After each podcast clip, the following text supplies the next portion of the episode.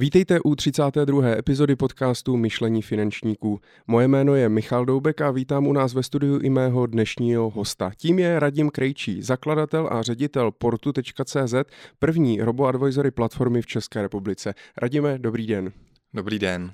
Já moc děkuji, že jste uh, přijel až z Prahy k nám do Brna, abyste uh, povykládal uh, něco o vašem životním příběhu.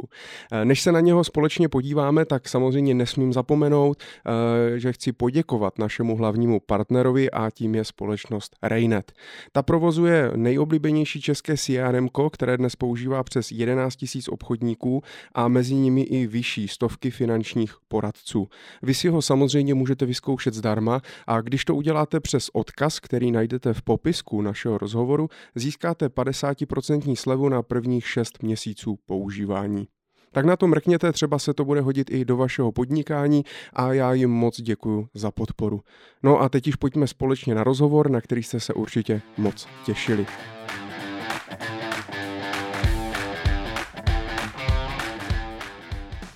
Radíme, eh, já se všech hostů ptám na začátku na stejnou otázku, takže ani eh, vás to nemine. A to je, jakým způsobem jste se dostal do financí, protože ne vždycky je to dětský sen stát se finančníkem nebo zakladatelem eh, robo-advisory platformy. Tak jak to bylo u vás? Vzpomenete si ještě, co byl váš dětský sen? No tak určitě to nebyl dětský sen, takový sny jsem neměl samozřejmě na základce, na Gimplu, na základní škole jsem chtěl spíš být třeba cestovatelem, jo? takovýhle jsem měl plány, takže se to spíš eh, nějakým způsobem, eh, jak se říká, vyvrbilo tady do toho finančnictví, začalo mě to bavit, řekněme, od 18 let na vysoké škole, kdy, kdy vlastně, když jsem si vybíral, jaký ekonomický směr bych chtěl studovat, tak jsem si říkal na té v Praze, jaká ta fakulta by byla asi nejlepší a chtěl jsem jít na nejlepší fakultu a to mi přišla finance a účetnictví F1, takže eh, to mě začalo eh, vlastně, eh, tam, tam to začalo a hned od první chvíle ty první předměty, které tam byly, tak se mi líbilo makroekonomie, a líbily se mi samozřejmě finance. A když bych se měl vybrat mezi třeba podnikovými financemi a investičním bankovnictví, tak jsem šel spíš do těch investic. No a to vzniklo už teda, vy jste říkal, máte gymnázium, já jsem si našel, že teda v roce 91, hnedka nějak po revoluci jste nastoupil na gymnázium v Příbrami, protože jste pocházíte z Příbramy. A mm, tak na tom Gimplu, protože vlastně Gimpl jako je všeobecný, tak tam už vás něco jako nadchlo z té, z té ekonomie, nebo proč, proč zrovna Vysoká škola ekonomická? Byly ještě nějaké jiné možnosti? Doktor jste třeba nechtěl být? Eh, do, doktor, doktor ne, to, to zase jako jsem se bál samozřejmě, že budu muset řezat do těl lidí, tak to se mi nelíbilo. Eh, ještě vás jenom popravím, já jsem na ten gymnázium vlastně nastupoval těsně před samotovou revolucí, takže mm-hmm. ten prvák byl takový velmi přelomový, když jste základky si dostanete na střední školu a hned revoluce, takže to jsme hodně jakoby prožívali, přestože jsme byli hodně mladí, vlastně 14-15 let že v tom prváku, takže jsem nastoupil v 89. Mm-hmm. pro upřesnění. A nebyl jsem vůbec eh, vyhraněný. Jo. To jsem si neříkal, jako jestli v tom prváku si neříkáte, půjdu na tuhle školu nebo na tamtu. Spíš možná ke konci toho gymnázia jsem, jsem lehce koketoval zprávy, protože mu můj táta byl právník, takže jsem k tomu eh, více inklinoval, ale spíš to byla potom eh, jaksi volba z těch humanitních jakoby škol, protože strojárnu nebo ČVUT, takovéhle školy, to by asi nebylo úplně pro mě, ty technické školy, takže jsem směřoval do humanitních směrů. Uh, jazyky mě bavily, cizí jazyky, jak jsem říkal, asi to souviselo s tím, že jsem chtěl být cestovatelem, uh, což samozřejmě jsem nevěděl, co to obnáší být cestovatel, ale strašně se mi to líbilo, jezdit s, s rodiči do Jugoslávie tehdy. Uh, ale nebyla tam žádná jasná cesta na začátku, jo, že by to bylo narýsované tak, já chci být uh, investor, já chci být makléř, já mm-hmm. chci tradovat. Vůbec ne, vůbec ne, spíš to bylo opravdu na té vysoké škole, kdy jsme si začínali s kamarády obchodovat s akciemi a tím to začalo ten, ten zájem vlastně o tenhle obor. A nebyl smutný táta teda, že jste nešel na práva? A myslím, že vůbec, vůbec nebyl smutný. Uh, jako táta samozřejmě vždycky chtěl, abych se jako neflákal hlavně. Uh, a obecně si myslím, že jsme byli taková jakoby biznisová rodina, takže jsem šel spíš jakoby do biznisu, protože jsem hodně podnikavý člověk, bych řekl. Jo? A to, to se vlastně se mnou táhlo asi možná už od toho dětství, kdy jsem třeba na základní škole se pokoušel vydávat nějaký časopis, třeba v sedmý, šestý třídě, což jsem teďka s odstupem času si říkám v deseti, v jedenácti, ve dvanácti letech, mít tady takovéhle pokusy eh, rozdávat časopis ve třídě a snažit se na tom vydělat, jo? protože tam byl ten problém, že na rozdíl od kamaráda, který to třeba bavilo kontentově, že prostě něco píše, tak mě úplně to psaní nebavilo. Jo? Mě, mě bavilo to počítání, že z toho bude mít 20 haléřů a podobně. Jo? Takže, takže táta byl rád, že, že, že spíš jako myslím jakoby biznisově, to se mu asi líbilo, to, to jsme měli v genech, takže takhle to vzniklo. No, já si teda musím teďka všechno teda posunout v tom vašem životopisu. Asi jo, asi jo. Takže jste maturoval 93? Hmm. 93. 93 a pak jste hnedka teda nastupoval uh, na vysokou školu? Ano, vysoká škola, ekonomka. Takže hnedka září 93? Jo, tak ty, to jste mě zaskočil, uh, asi jo. Já, já myslím, že jsem tam neměl žádnou prodlevu. No, jestli jste nebyl někde, jestli jste teda nechtěl ne, ne, po Gimplu stát tím cestovatelem, tak jestli jste se otevřeli hranice, tak jste někam, někam uh, nejel. No a tím pádem teda 93 až to znamená, že promoce jste měl 98? No tak to jsem neměl, protože jsem si to lehce prodlužoval. Mm-hmm. Já jsem mhm. nebyl úplně jako pilný student, který, který prostě eh, exceluje jakoby ve všem a, a, a to je zajímavý po První, eh, já jsem eh, v prázdninách jsme třeba jezdili na work and travel programy že jo, do Ameriky, Eh, tam bylo to cestování, tam jsem byl asi třikrát v té Americe, možná čtyřikrát.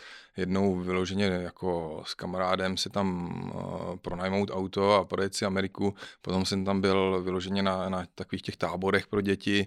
Potom jsme tam pracovali uh, už s přítelkyní uh, v jedné restauraci v New Jersey.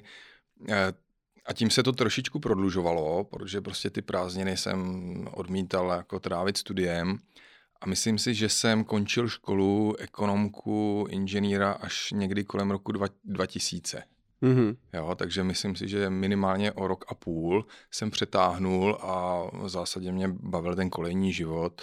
Jak říkám, nebyl jsem nějak extra, jako jak teďka je ta nová generace, prostě při škole strašně práce, aby si vydělali peníze, rychle skončit školu, rychle nastoupit do toho pracovního procesu, to takhle úplně nebylo. Myslíte, že to dneska takhle má? Eh, já myslím, že jo. Aspoň kolegové u nás ve firmě, kteří jsou všichni teda mladší, máme tam strašně mladý kolektiv, tak ti jsou velmi ambiciozní, což je dobře, možná proto jsem si je vybral. A ti to tak mají, jo. Ty mají, vlastně studovali třeba dvě školy najednou, eh, dva obory eh, a snažili se samozřejmě při práci už skoro na full time pracovat, jo. Já, já jsem samozřejmě při té škole také chodil na brigády, dokonce v tom posledním ročníku jsem chodil, myslím, dokonce do makléřské firmy, která obchodovala tehdy s dluhopisy, tím to už jsem se snažil samozřejmě do toho profesionálního prostředí dostat, ale, ale nebylo to úplně jako, že, že se přetrhnu a od rána do večera budu, budu prostě v práci. Jo. A já si myslím, že, že ti mladí, nebo ti kolegové, který mám ve firmě, tak eh, ti to takhle měli. A mm, z vašeho pohledu teďka je to třeba správně? Nebo jak to třeba u vašich dětí budete eh, vést, eh, nebo jako vedete ten, ten styl? Mají si to teda užít tu školu? Je fajn, když u toho dělají nějaký brigády nebo cestou, ale užít si vlastně ten, ty koleje, protože práci ještě budou mít dost pak v tom zbytku toho života. A nebo hnedka při škole maká, dostat se někam stáž, vystudovat, hned pracovat, vydělávat? Uh, já je určitě nebudu nutit do toho, aby šli rychle pracovat, eh, pokud to není součástí nějaké praxe. Jo? Pokud se jim to prostě nehodí a, a když je to bude bavit, tak, tak samozřejmě ať to dělají, ale nebude to určitě tak, že, že jim prostě budu říkat, tak rychle začni vydělávat peníze. To určitě ne. Naopak spíš bych akcentoval, Myslím si, že tak je to nejlepší, prostě věnovat se naplno spíš tomu studiu. Takže stáže, všechny tyhle ty věci, ty výměné pobyty, to určitě bych je podporoval nemusí přitom vydělávat peníze, dokud je dokážu já sponzorovat, tak ať si to užijí, ať si klidně užijí ten kolejní život, tak jak to na kolejích bývá. A nemůže jim pak něco třeba utéct? Uh, nemyslím si. Já si myslím, že ten život uh, je jako relativně krátký a zrovna uh, si myslím, že, že, že ty, ty, ty mladí lidé si do toho hrnou strašně šíleně rychle a že potom, když se ohlédnou třeba v 50, v 60 letech, tak si řeknou, sakra, já jsem na té škole možná mohl být delší dobu, mohl jsem si zkusit nějakou školu ještě v zahraničí, Eh, možná samozřejmě postgraduální studium, který já jsem taky zkoušel a, a skončil jsem v polovině, v polovině dizertační práce, což si teďka vyčítám taky, mimochodem, eh, tak já spíše budu podporovat v tom, v tom vzdělání. Jo, a ta práce přijde, jo, když budou do, dobří, Eh, a holky dobrý, tak, eh, tak samozřejmě ty, ty, tam, že jim něco uteče jakoby pracovního, to si nemyslím. Uh-huh. A tak ono to doktorský, doktorantský studium vy jste dělal už v podstatě při full-time uh, práci. Uh, to už jste byl v Pátrí, k tomu my se ještě jako dostaneme, ale tak uh, asi to je taky asi těžký, když v podstatě jste na full time v práci. Řekl bych, že v té Pátrí jste možná byl ještě víc v práci, než jako bylo normální a tak dělat tuto doktorantský studium Uh, ano, to bylo vlastně po, po skončení uh, normálního inženýrského studia, tak až uh, řekněme, myslím si, po dvou dalších letech jsem si řekl, začnu, začnu doktorské studium a já to nemám úplně jako v životopise, ona se to moc neví. Já jsem nejdřív začal doktoranda na České zemědělské univerzitě, na provozně ekonomické fakultě, kde mi přišlo to prostředí takový jako příjemnější. Navíc jsem chtěl zkusit si učit, takže tam jsem učil. Teprve po roce a půl jsem ještě rozjel, rozjel doktorantské studium na VŠE, který bylo víc eh, jakoby profesionální, ta, ta VŠE v Praze, ta fakulta financí si opravdu myslím, že, že je dobrá. E, e, takže jsem dělal několik věcí najednou a bylo to strašně náročné při té mm. práci a já jsem člověk, který právě trošku jako perfekcionista, takže určitě jsem nechodil z práce třeba dřív a třeba předměty, který, který jsem učil, což byla třeba mikro, makro, mezinárodní ekonomie eh, na té zemědělce, tak eh, tam jsem se sebral v 6 hodin z práce eh, ze středu Prahy a jel jsem do toho Suhdola v Praze na tu sedmou hodinu večer učit až do devíti a teprve v 10 hodin jsem přijel domů. Jo. Takže jak jsem byl mladší, tak jsem to zvládal, bavilo mě to, samozřejmě bavili ty lidi, ty studenti, lehký problém byl v kvalitě těch studentů na té zemědělce teda. Uh, doufám, uh, že nikoho nenaštvu. Takže asi, myslím si, po roce a půl jsem tam vlastně ukončil tu doktorské na té zemědělce a, a začal jsem ho na VŠE. Nicméně, jak jsem říkal, Nedodělal jsem to, všechny předměty jsem absolvoval, dokonce si myslím, že jsem tam i exceloval v některých těch věcech, eh, protože mě to bavilo. Eh, měl jsem krásný téma na diplomku, té, ale už se mi to potom nepodařilo eh, dopsat, protože mě v té patry mimochodem povýšili, takže jsem měl ještě víc práce. Hmm. A tam už jsem si říkal, už zase tak mladý nejsem a už, už té práci musím dát ještě víc. A co to bylo za téma? Eh, to bylo uh, behaviorální uh, chování měnových kurzů, takže to bylo zase z oblasti mezinárodní ekonomie, nějaké kurzotvorné procesy, co ovlivňuje kurz koruny k euru a jaké jsou tam další aspekty, kromě těch čistě makroekonomických faktorů, jako je HDP, inflace, Eh, kupní síla, parita kupní síly, úrokový diferenciál, tak jsou tam ještě jiné aspekty, které jsem chtěl proskoumat. Mm-hmm. A k tomu už pak se nedá vrátit vlastně, i kdybyste za 50 let od té doby řekl, já se k tomu chci vrátit, byste musel začít asi úplně od znova, to ne vám jako nezůstává ten rok a půl. Eh, já si myslím, že bych musel začít od znova. Nemyslím si, že by to měl být eh, nějaký problém.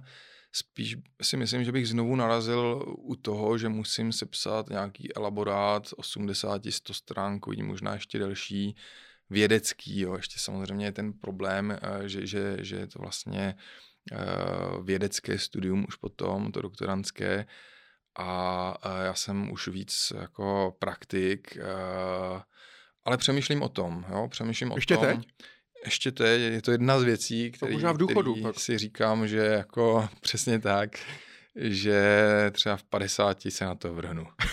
tak vám budem držet palce. Já bych ještě mě napadá právě s tím otázka. Uh, má, protože většinou to PhD právě je spojeno s, s tou jako možná teoretičtější znalostí, nebo jako spíš víc jako výzkumnou, vědeckou, eh, že i ty doktorantské studia potom dělají lidi, kteří zůstávají třeba na té univerzitě, nebo jsou pak z nich nějací pracovníci vědečtí, výzkumní a tak dál. Tak eh, má smysl si třeba dělat to PhD i do té do praxe? Když chci dělat pak třeba v investiční bance nebo v nějakým fondu a tak dále, tak má cenu si prodlužovat to studium, než půjdu třeba do té práce.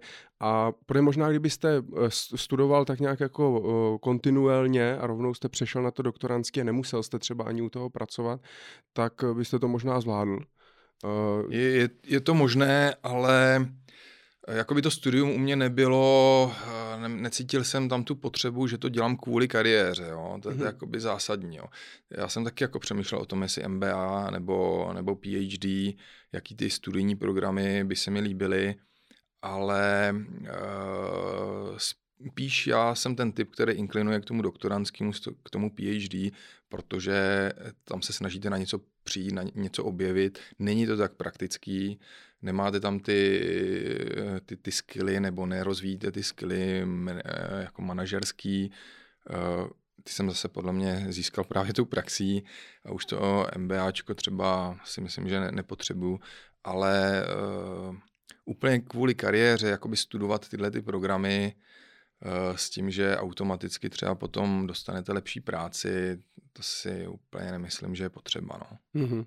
A klasická vysoká udělat si nebo jít po střední hned do praxe? To, tak to si myslím, že ta vysoká je dobrá. To zase postřední do praxe mm, nemáte ty základy, které potřebujete. Jo. Ta, ta vysoká škola je ještě pořád o nějakých základech, které potřebujete, abyste se potom mohl rozvíjet. Jo.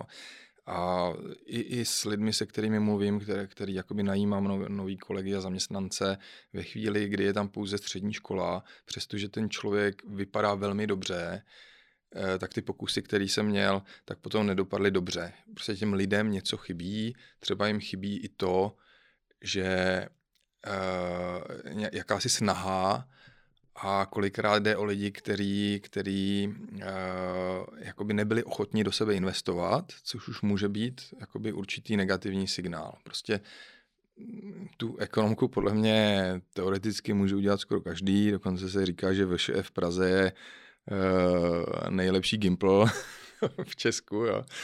Uh, takže jako to studium není tak složitý, ale něco vám dá a aspoň vám dá to, že, že ukážete, že, že dokážete něco dodělat, hmm. něco dokončit. Hmm. Hmm. Takže to pro vás určitý vlastně určitý vodítko, určitý impuls, že ten člověk prostě se možná víc snažil, něco dokončil. Přesně tak, tak přesně hmm. tak. A pojďme si ještě ujasnit teda konec, eh, konec tý, toho vašeho studia, protože já jsem si teda našel, že v dubnu 99 tak jste dělal analytika v O2. Tehdy to teda ještě nebylo O2, eh, protože tehdy O2 neexistovala. Našel jsem si, že ta vznikla až v roce 2006 sloučením Českého telekomu a Eurotelu. Eh, můžete nám jenom upřesnit teda tady, protože jste tam, tam byl zhruba dva roky, tak co jste tam dělal a kde jste vlastně dělal a jak jste se tam dostal? Jo, já vám já vám objasním tu mezeru v, té, v tom životopise. Budu rád. Já myslím, že v 98. jsem právě pracoval uh, jako vedlejšák při studiu u té makléřské firmy na dluhopisy. Uh, ta firma už neexistuje, ale tehdy vlastně se, se z dluhopisy obchodovalo v Praze na takzvané OTC uh, eh, a to bylo při škole a po té škole jsem tedy nastoupil do stávajícího Outu, tehdy to byl SPT Telekom. Mm-hmm. A e, já jsem zase nastoupil do oddělení, které se jmenuje Investor Relations. Zase jsem tam už jasně jakoby cílil na to investování, invest, něco kolem investic a, a pracoval jsem tam jako analytik junior. V podstatě úplně jakoby první full-timeová práce.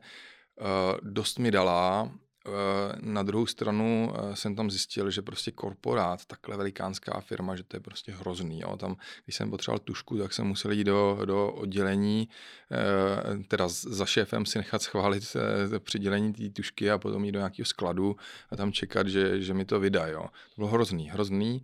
Na druhou stranu měl jsem velmi dobrýho šéfa, to byl mimochodem člověk, který původně pracoval v Patrii, Oni se ho vzali právě do SPD Telekomu, do Investor Relations, to je, co to je vlastně za oddělení, to je oddělení, který, které má na starosti vztahy s investory. To znamená, tehdy do SPT investovali velké investiční domy prostě z Londýna. Jednou z taky u té příležitosti jsem se podíval do Londýna na takový roadshow, který jsme tam dělali.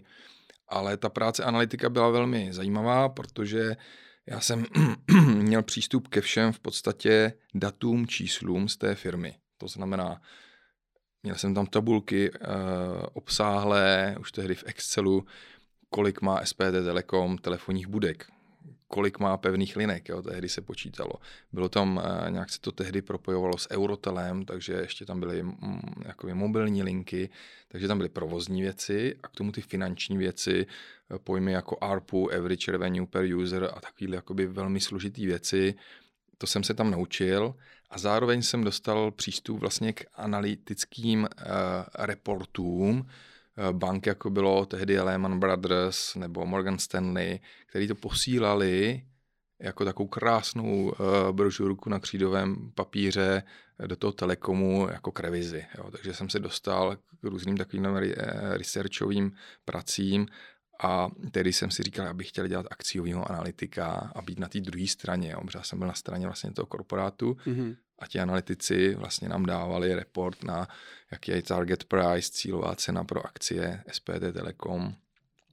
No a byl jsem tam taky v době, kdy, kdy se jako rebrandovalo strašně složitě, SPD Telekom se přejmenoval na Český Telekom, takže tam byly problémy s tím, že, že všechny právě ty telefonní budky se musely přejmenovat, jo, takový to žlutý SPD zmizelo a bylo tam Český Telekom. No a to byla a... firma, která se nějak privatizovala jako v 90. nebo? No já si myslím, že byla v rámci kuponové privatizace, hmm. jakoby privatizovaná a potom byla normálně na burze. Takže eh, jeden z, z poměrně velkých, eh, jedna z poměrně velkých emisí na pražské burze to tehdy byla hodně, hodně velká likvidita, hodně se tehdy obchodovalo na pražské burze, takže s tím byly spojeny různé reporty, různý i, i informační povinnost vůči burze třeba jsme tam plnili. Jak jste se k tomu dostal? Proč zrovna tam? Na inzerát. Podle mě na inzerát. Eh, hledal jsem eh, všechno kolem investic a, a vzali mě tam. A byly nějaký jiný nabídky, nebo toto tak se nějak jako objevilo a vzali vás, tak stačil? Tak to bylo před 20 lety, jo? já už si to moc, moc nepamatuju. No ale, ale je to ten začátek té kariéry. Ale, ale uh, určitě jsem obcházel další firmy, jako je právě i, i Koncek třeba, uh, tehdy to byla Patria a Wood Company, že to byly hlavní takové firmy, které jsem znal, takže jsem si myslím na těch pohovorech tam byl, dokonce jsem byl v nějaký investiční společnosti, i v PPFC na pohovoru, v jedné investiční společnosti si pamatuju, že mi dávali IQ test.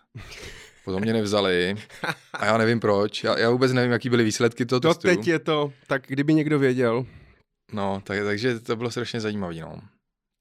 No, a, ale bohužel potom teda to O2 stávajících, te, tehdejší teda SPD Telekom, tu pozici rušil, takže mě normálně vyhodili. Jo, takhle, že, takže to... Po těch dvou letech. Jo, jako mm-hmm. byl jsem, oni nějak, tam byla redukce, redukce počtu zaměstnanců a já jsem byl úplně, úplně nejmladší, úplně největší ucho. Takže jsem byl na řadě a je, eh, myslím, že jsem se lehce obětoval pro toho kolegu staršího, který nastupoval se mnou a měl už rodinu, tak jsem říkal, hele, mě to nevadí, no tak prostě půjdu někam jinam. Takže jste s tím byl v pohodě? Nebo jaký to, jak, jaký to vlastně bylo? Tam bylo, myslím, nějakých 26, 25, 26. Mm. První job. Pak vás vyhodí.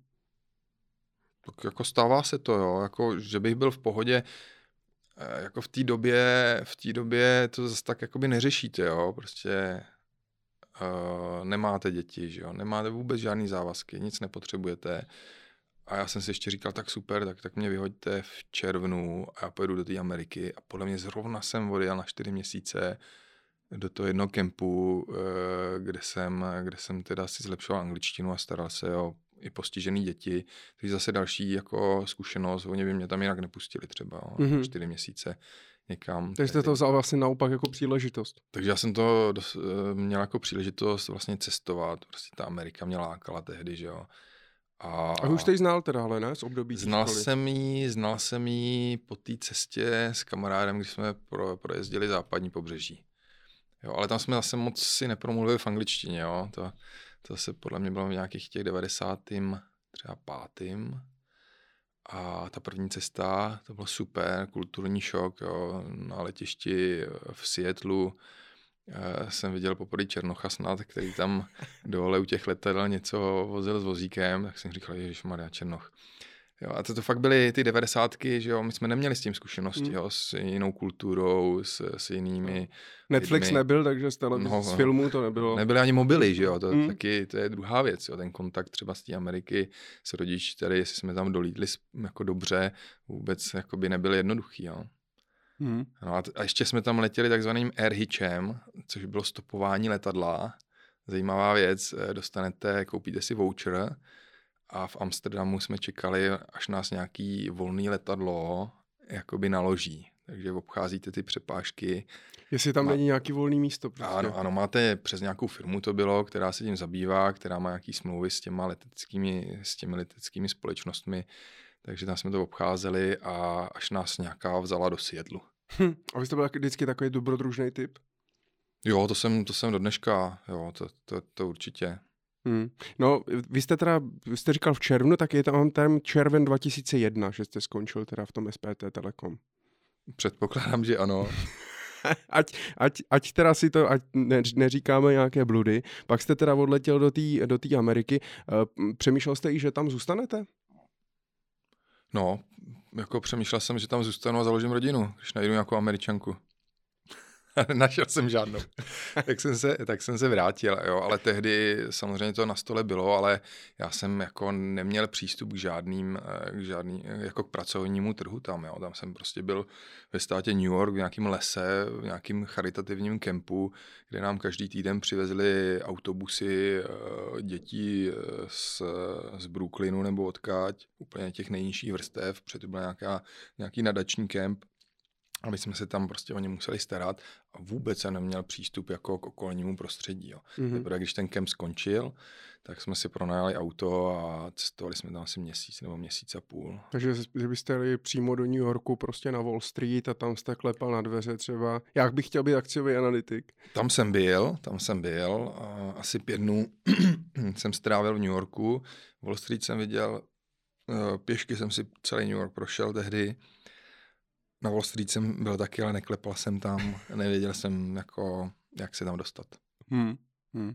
No je fakt, že ty, dneska je to možná snažší přes všechny ty lintkiny a, a, a aplikace a, a já nevím no, všechno. Ne, dneska je třeba ten Erasmus, že jo? což hmm. je podle mě super věc, protože e, ti kolegové mladší, které já znám, tak prostě měli možnost na půl roku do nějaké školy, ať už je to Norsko, Španělsko, Jo, prostě super věc, super věc. Tehdy to nebylo tak jednoduchý. Byl jenom to, to work and travel, ten program, jestli se nepletu, a nějaký eh, možná sbírání jahod bylo a nějak, nějaký eh, babysitting někde. Jo. A to byly vlastně tři věci, které jste mohli hmm. využít. A, a to bylo všechno.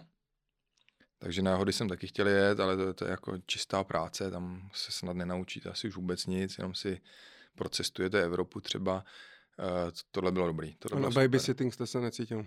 ne, to ne, to, jako tehdy, tehdy určitě ne, ale, ale s těmi dětmi v tom táboře, obrovská teda škola, hmm. si myslím, že to byla. Jo, hlavně škola toho, že se musíte o někoho postarat, uh, v cizím prostředí, jiná kultura, zvláštní děti.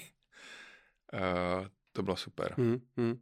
No a potom jste teda přiletěl zpátky a já teda tady mám, že vlastně v březnu 2002 eh, tak jste nastoupil do Pátrie. Jo, tak ten datum už si pamatuju, to sedí naprosto přesně. v březnu. A eh, to znamená, když jste se vrátil z Ameriky, jste tam, tam byl čtyři měsíce, tak jste pak ještě nějakou dobu byl tady teda bez práce eh, a hledal, nebo? Přesně tak. byl jsem bez práce a hledal jsem dobrou práci. A až se to teda povedlo v březnu, myslím si, že to dokonce bylo přes nějakou pracovní agenturu. A, a byl jsem strašně rád, že jsem se dostal do té patrie. To bylo asi něco, co, co, co jste vlastně chtěl dělat, ne?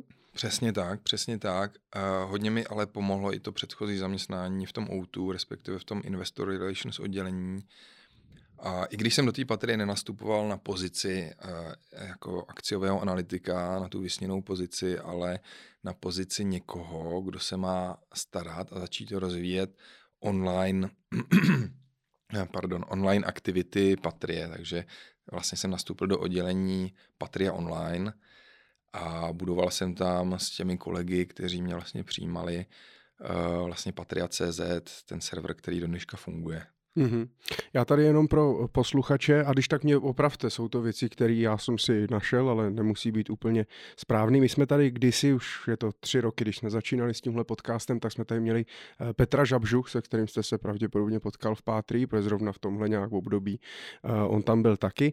Ale protože už je to dávno, tak si jenom zopakujem, Pátří vlastně založil v 94. Eh, pan Bakala, a, a v roce 2000, zhruba kolem roku 2000, taky prodal vlastně belgické KBC, která vlastní ČSOB, která potom později vlastně, nebo už v roce 99, tady mám vlastně KBC 99, již koupila 82% eh, v ČSOB, potom to postupně navyšovala, až to vlastně vlastnila, vlastnila celý. No a Patria Online, eh, jako SROčko bylo teda založený v červnu 2000 a o dva roky později jste tam teda nastoupil, abyste jim pomohl to nějak eh, rozvíjet. Co jste všechno tam dělal konkrétně?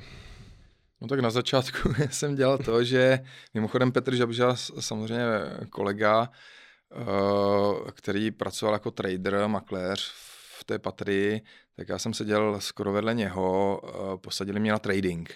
Já jsem celých těch 12 let, co jsem v patrii potom strávil, tak jsem seděl na tradingu. Já jsem nikde jinde neseděl než na tradingu, vlastně s kolegy makléři eh, a vlastně jsem je celou dobu poslouchal a tak nějak jsme si pomáhali v těch, v těch biznisech. Ale já jsem dostal na starost uh, stránky Patria.cz a informační servis. Úplně to bylo to první řekli mi tak, tady se podívej na, na zprávy, tady máš Reuters, tady máš Bloomberg, uh, tehdy spíš jako Reuters se používal, teď, teď ten Reuters, ty terminály se už moc nepoužívají, spíše frčí Bloomberg. Uh, měl jsem takový ty starý monitory, ty, ty, ty krabic, krabicový monitory a seděl jsem tam prostě od rána do večera a ťukal jsem zprávy, psal jsem zprávy a uh, chodil jsem za, za, právě za Petrem Žabišou třeba, za, za těmi tradery, co tam byli, aby mi řekli, co se děje na trhu.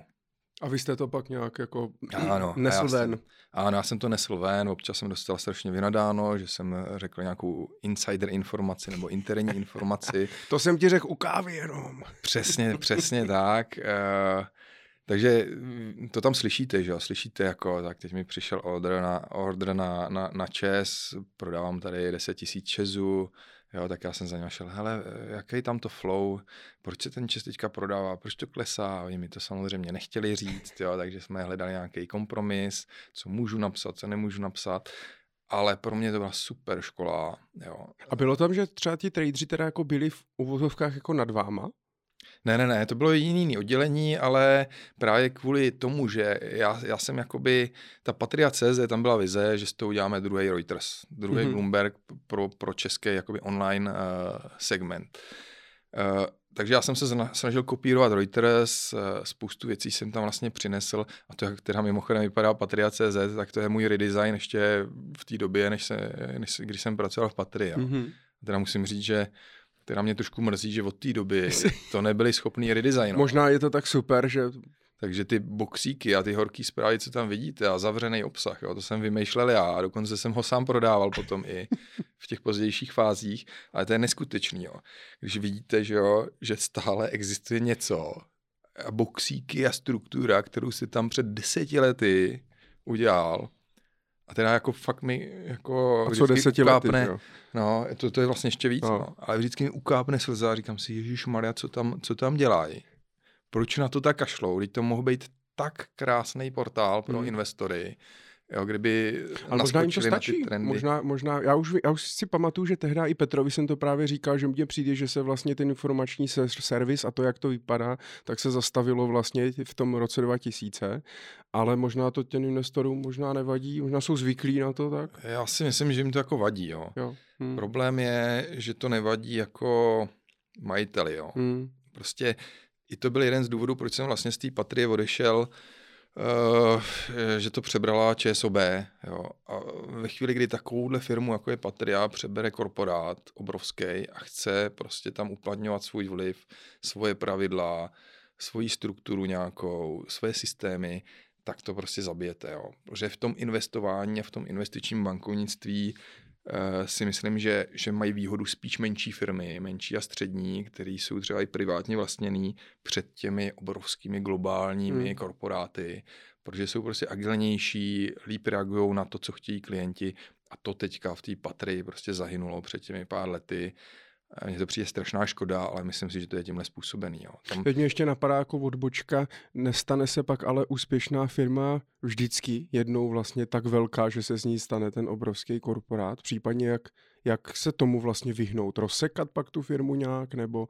nebo... No vy můžete růst nějakým způsobem tím, že přidáváte další produkty a služby, ale když se zaměříte pouze na ten investiční sektor, tak vy zůstanete vždycky jakoby separovaný a malý. Jo.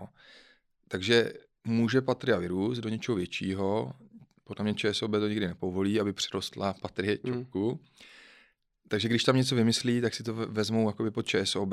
To znamená, vždycky to je tak, že když ta investiční firma začne růst do nějakého segmentu, který rozšíří obzory, objemy, všechno, tak to musí nějakým způsobem vyčlenit, jinak ztratí podle mě tu konkurenceschopnost v tom jádru toho investování. Takže takhle to tak bývá. Jo. On je i, uh, i v zahraničí ty globální banky mají separované ty investiční divize od třeba privátního bankovnictví nebo od asset managementu. Hmm. No a e, v době, když to teda měla ta KBC, tak to bylo ještě v pohodě, teda těch 12 e, let, co jste tam byl, tak to, dokud to ta ČSOB nepřevzala úplně. To bylo jakž tak v pohodě, protože ti belgičani uh, to měli tak, že mají tu investiční větev, to je Patrie, a bankovní větev ČSOB a ČSOB k nám, k Patrii nebyla ve vztahu, že nám mm, jakoby diktuje, jo. A Belgičani prostě byli rádi, máme patry, koupili jsme ji, děláte to kluci dobře, jste malí, nevadí nám to. Ve chvíli, kdy ta KBC se zbavila této odpovědnosti, dala to pod ČSOB, tak ČSOB samozřejmě začala omezovat tu nezávislost a svobodu té patrie a tam se to začalo jako bortit. Jo. Hmm. Možná samozřejmě lidi z nynější patrie vám, vám tohle to nepotvrdí, budou mít jiný, jiný názor, ale já když jsem zažil to, co bylo předtím... Oni už možná nastoupili do toho nového, no, no, tak to no. berou jako standard. No. Přesně tak. Jo. Ale tehdy ta patrie měla výhodu, byla největší na pražské burze, eh, byla inovativní, měli jsme Patria.cz, jo, to, to nikdo tenhle servis neměl. A vlastně jsme všechny ty ostatní uh, obchodníky s cenými papíry, který obchodovali třeba na pražské burze, tak jsme prostě válcovali. Jo. Měli jsme lepší systémy, lepší IT. Byla to paráda ve chvíli, kdy, kdy přestal byl být kla, eh, kladen důraz na ten rozvoj patrie, protože je to jenom odnož ČSOB, která vydělává hmm. relativně málo peněz ve srovnání Jasně. s tou mateřskou bankou, tak to šlo jakoby jinam a samozřejmě tu, tu patrii teďka si myslím, že valcuje i třeba ten Company, Určitě, co se týče, co se týče objemu obchodu na pražské burze. A Patria někdy něco koupila? Patria nikdy nic nekoupila, uh, ani neexpandovala do zahraničí, hmm. protože prostě tam byl zákaz. Hmm, hmm. Tak pro Bakalu to byl prej jako biznis dobrý, když jsem četl ty články, že to prodal asi za miliardovou babku, takže si myslím, že ta, tam, tam, tam to bylo v pohodě. A, možná je to škoda, no, že možná kdyby to jako řídil, že, že by to chtěl řídit jako v úvozovkách rodinnou firmu nebo privátně vlastněnou pak s více investorama, možná by to dopadlo jinak. Ještě mě pře, tak napadá, jsme tady měli i Petra Šimčáka, z, nyní z Amundi, ale dělal dlouhý roky v Pioneer Investments a tam je to možná možná bylo dost podobný, protože Pioneer Investments byla taky jako americká firma vlastněná privátně a pak, když ji koupil vlastně Unicredit, tak si myslím, že to tak vlastně šlo nějak divně jako z kopce. A teď je to otázka, když vlastně teď Pioneer už není, že jo, vlastně celý koupil Amundi, celý to přejmenoval, že jo, a Pioneer vlastně zaniklo. A možná, kdyby ta Pioneer zůstala Pioneerem, tak by to možná taky bylo lepší. Je to možný, hmm. je to možný, tam ten příběh neznám, bohužel. Hmm. Tak prosím vás, neprodávejte to těm velkým korporátům. Uh, no a vy teda uh, to vaše angažmá, vy potom v roce 2005, v březnu opět, o tři roky později, tak jste se stal i členem představenstva. V únoru 2010 dokonce předsedou představenstva a byl jste teda eh, ředitelem Patria, společnosti Patria Online. Vy jste tam teda celou dobu měl na starosti jenom toto, vy jste se nikdy nestal tím akciovým analytikem v pravém slova smyslu. Teda. No to jsem se právě bohužel nikdy nestal. Jo, ještě, ještě taková perlička, dostal jsem třeba úkol na začátku, tak teď budeš psát o devizových trzích a o koruně. Takže jsem se do toho právě tak zanořil, až jsem potom byl i citován velmi často v ČTK jo, a, a vlastně jsem byl takový analytik Forexu a devizových trhů. A i to mě potom formulovalo, protože jsem se o to zajímal hodně, že jo, eh, k té dizertačce o těch měnových kurzech. Hmm. To, to jsem jako trošku odbočil. Dal to do souvislosti. Ale tyhle ty věci, které tam byly, tak samozřejmě První rok jsem dělal tuhle tu práci, že jsem psal ty články, eh, mluvil s tradery, mluvil s analytiky a snažil se z nich dostat prostě informace a ty předávat klientům, investorům i klientům Patrie. To znamená, byl jsem i v úzkém kontaktu s těmi klienty a dostával jsem čím dál tím víc jakoby úkolů, dostával jsem i lidi pod sebe, kolegy prostě no, nové, kteří mi s tím mají pomáhat, aby jsme pokrývali prostě to spravodajství třeba a e, vyvinuli jsme i vlastně placený obsah. To znamená, e, dostal jsem úkol, udělejte placenou složku Patria.cz a potom ji prodejte. Jo, a nikdo to samozřejmě tak nějak jako dělat nechtěl, nebo na to, na to nebyl, takže já jsem potom samozřejmě od šéfa Patrie dostali úkol, tak teď si to vyrobil, tak to prodej, jo. takže jsem dělal i sales, i marketing, spravodajství, eh, analytika, uh, klientský jakoby servis, takže strašně věcí najednou a to, že jsem jakoby takhle rostl jakoby v těch oficiálních pozicích, odráželo to, že jsem v tom byl jako úspěšný. Musím se pochválit. Asi to tak bylo, jinak by mě prostě nikdo jako nepovyšoval. A, a protože a, si myslím, že to je jedna z mých jako důležitých vlastností je, že já se co dostanu jako úkol, tak se snažím prostě splnit. Jo? Nějaký roční cíle, mm-hmm. když jsem tehdy dostával, tak teď musíš mít návštěvnost na Patria.cz. Ona byla ze začátku strašně nízká, jo? to prostě bylo pár tisíc jakoby čtenářů denně a jsem měl takový model, kdy jsem sledoval online návštěvnost. Jo? To znamená, aby to každý týden rostlo, každý měsíc rostlo, až z toho byly prostě 100 tisíce čtenářů a to samý třeba s placeným obsahem. Měli jsme prvních 10 placených nějakých uh, ročních přístupů. Jo. Potom to bylo 100, potom to bylo 1000. A potom jsem začal objíždět třeba i firmy. Uh, jezdil jsem jsem do Brna. Uh, ještě si to tady pamatuju, ta jednání. A my tím, že jsme měli data, a měli jsme třeba obsah pro, pro treasury oddělení uh, těch, těch firm, byly tam různé FRA sazby, IRS sazby, které třeba potřebují ty firmy k oceňování, leasingové firmy to potřebovaly a nechtěli si platit ten drahý Reuters nebo Bloomberg, tak my jsme vlastně jim těma, těmito daty suplovali velmi drahou službu, takže i o tuhle službu, která se jmenovala Patria Plus, byl velký zájem. Takže jsem tak nějak jakoby rostl uh, uh, i, i, i co se týče peněz, i co, co se týče nějakých oficiálních názvů těch pozic a toho týmu, který jsem tam měl. No a takže se podařilo teda udělat z Patrie uh, český Reuters z vašeho pohledu? V určitý době určitě.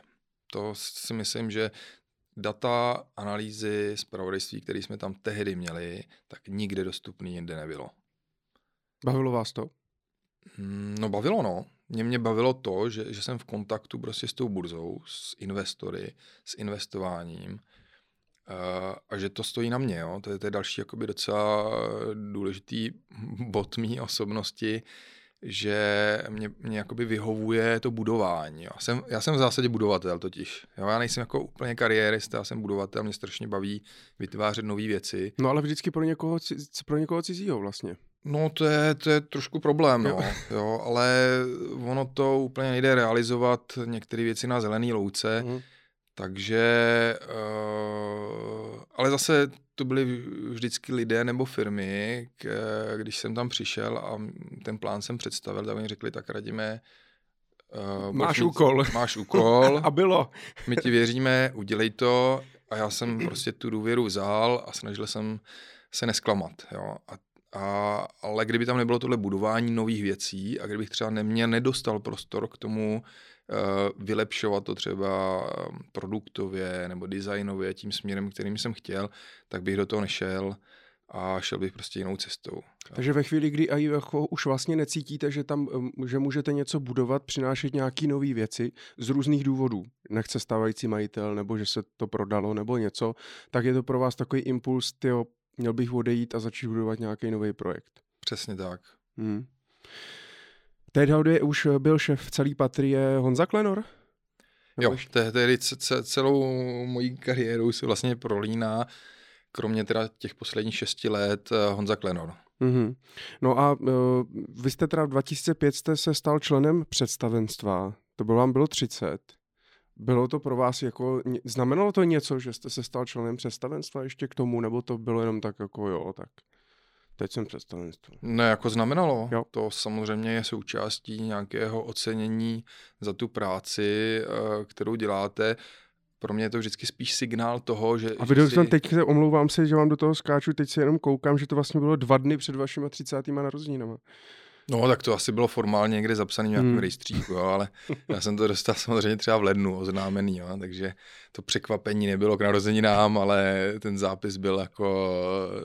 A bylo to v tom roce, tak? Ano, ano, ano, ano. Hmm. No a potom teda a změnila se i nějak jakoby uh, ta, ta náplň té práce?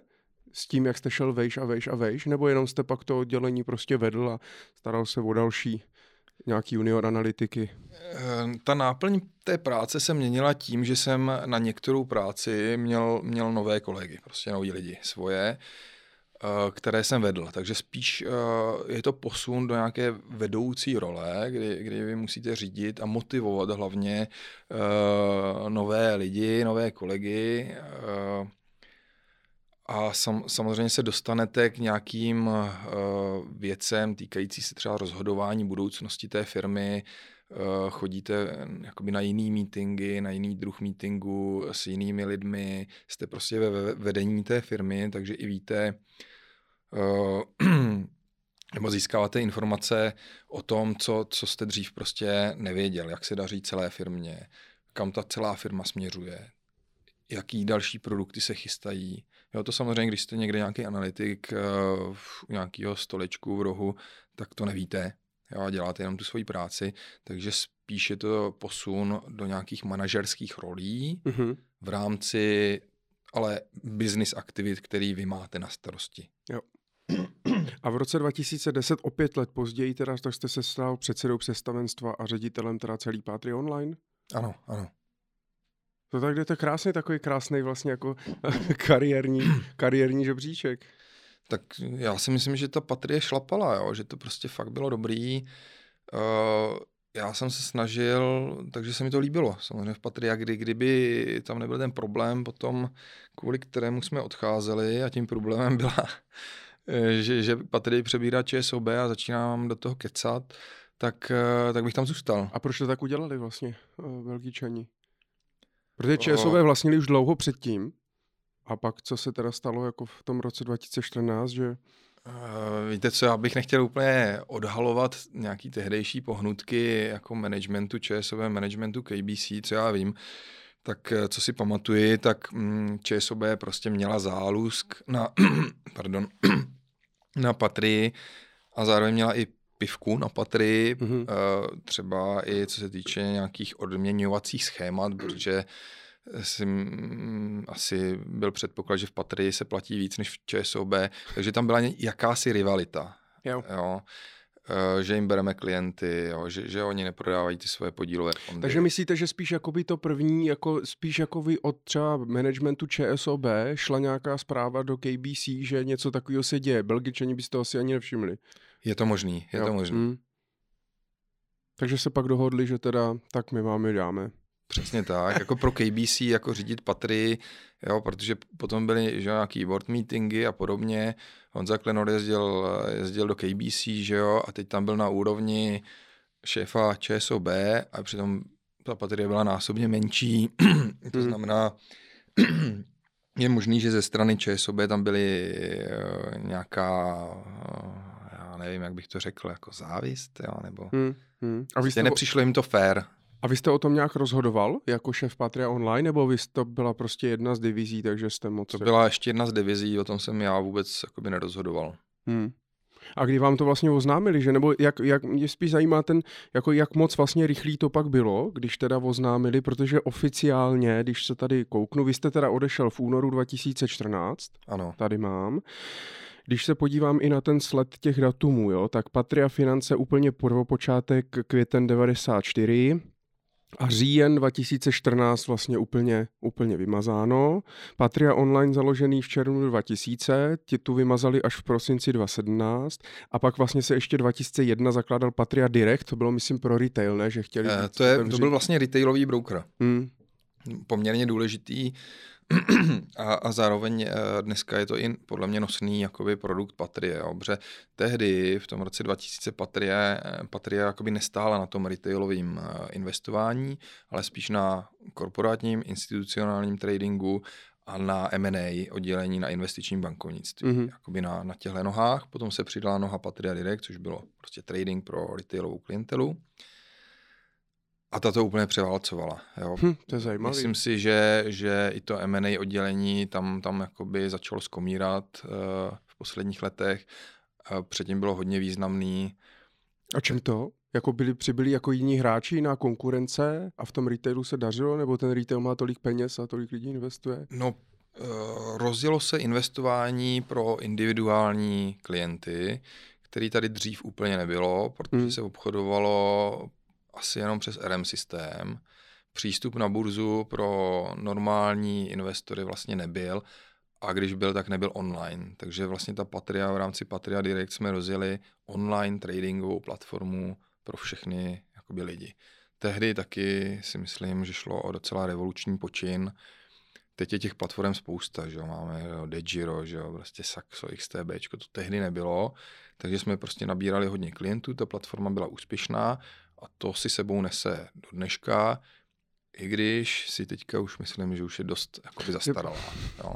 Čet, že, hm. A neudělala, ten problém je, že, že, že v té patrii teďka neudělali ten krok jakoby do budoucna, ne, nespustili něco úplně jakoby novýho, aby byli konkurenceschopní eh, vůči stávajícím jakoby hráčům na trhu. Na druhou stranu asi tuším, proč to do, do toho prostě nejdou, protože Uh, mají tam docela dobrý jakoby marže na těch mm. produktech, které mají teďka, takže by si lehce kanibalizovali. Ale mně přijde, že to je vlastně začátek konce vždycky tady tohle. A když, když jsem nevíte, když jsem u ČSOB jako klient a chci obchodovat třeba s akciema s privátním bankéřem, tak oni pak otvírají účet u Pátrie, nebo to si ČSOB řeší úplně samo?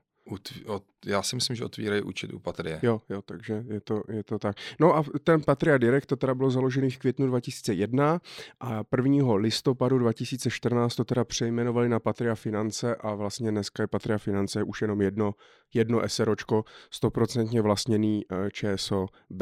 Vy jste odešel už v únoru eh, a eh, mě jenom zajímá vlastně to už, jak dlouho vlastně trvalo ten jako přerod, že se řeklo ČSOB, to asi muselo být teda v roce 2013, ale to byla otázka jako dvou let nějakých jako vyjednávání věcí, nebo řekli, hele, tak a od příštího měsíce to vlastní ČSOB a vy jste najednou si začali říkat dva měsíce předtím, měli bychom odejít?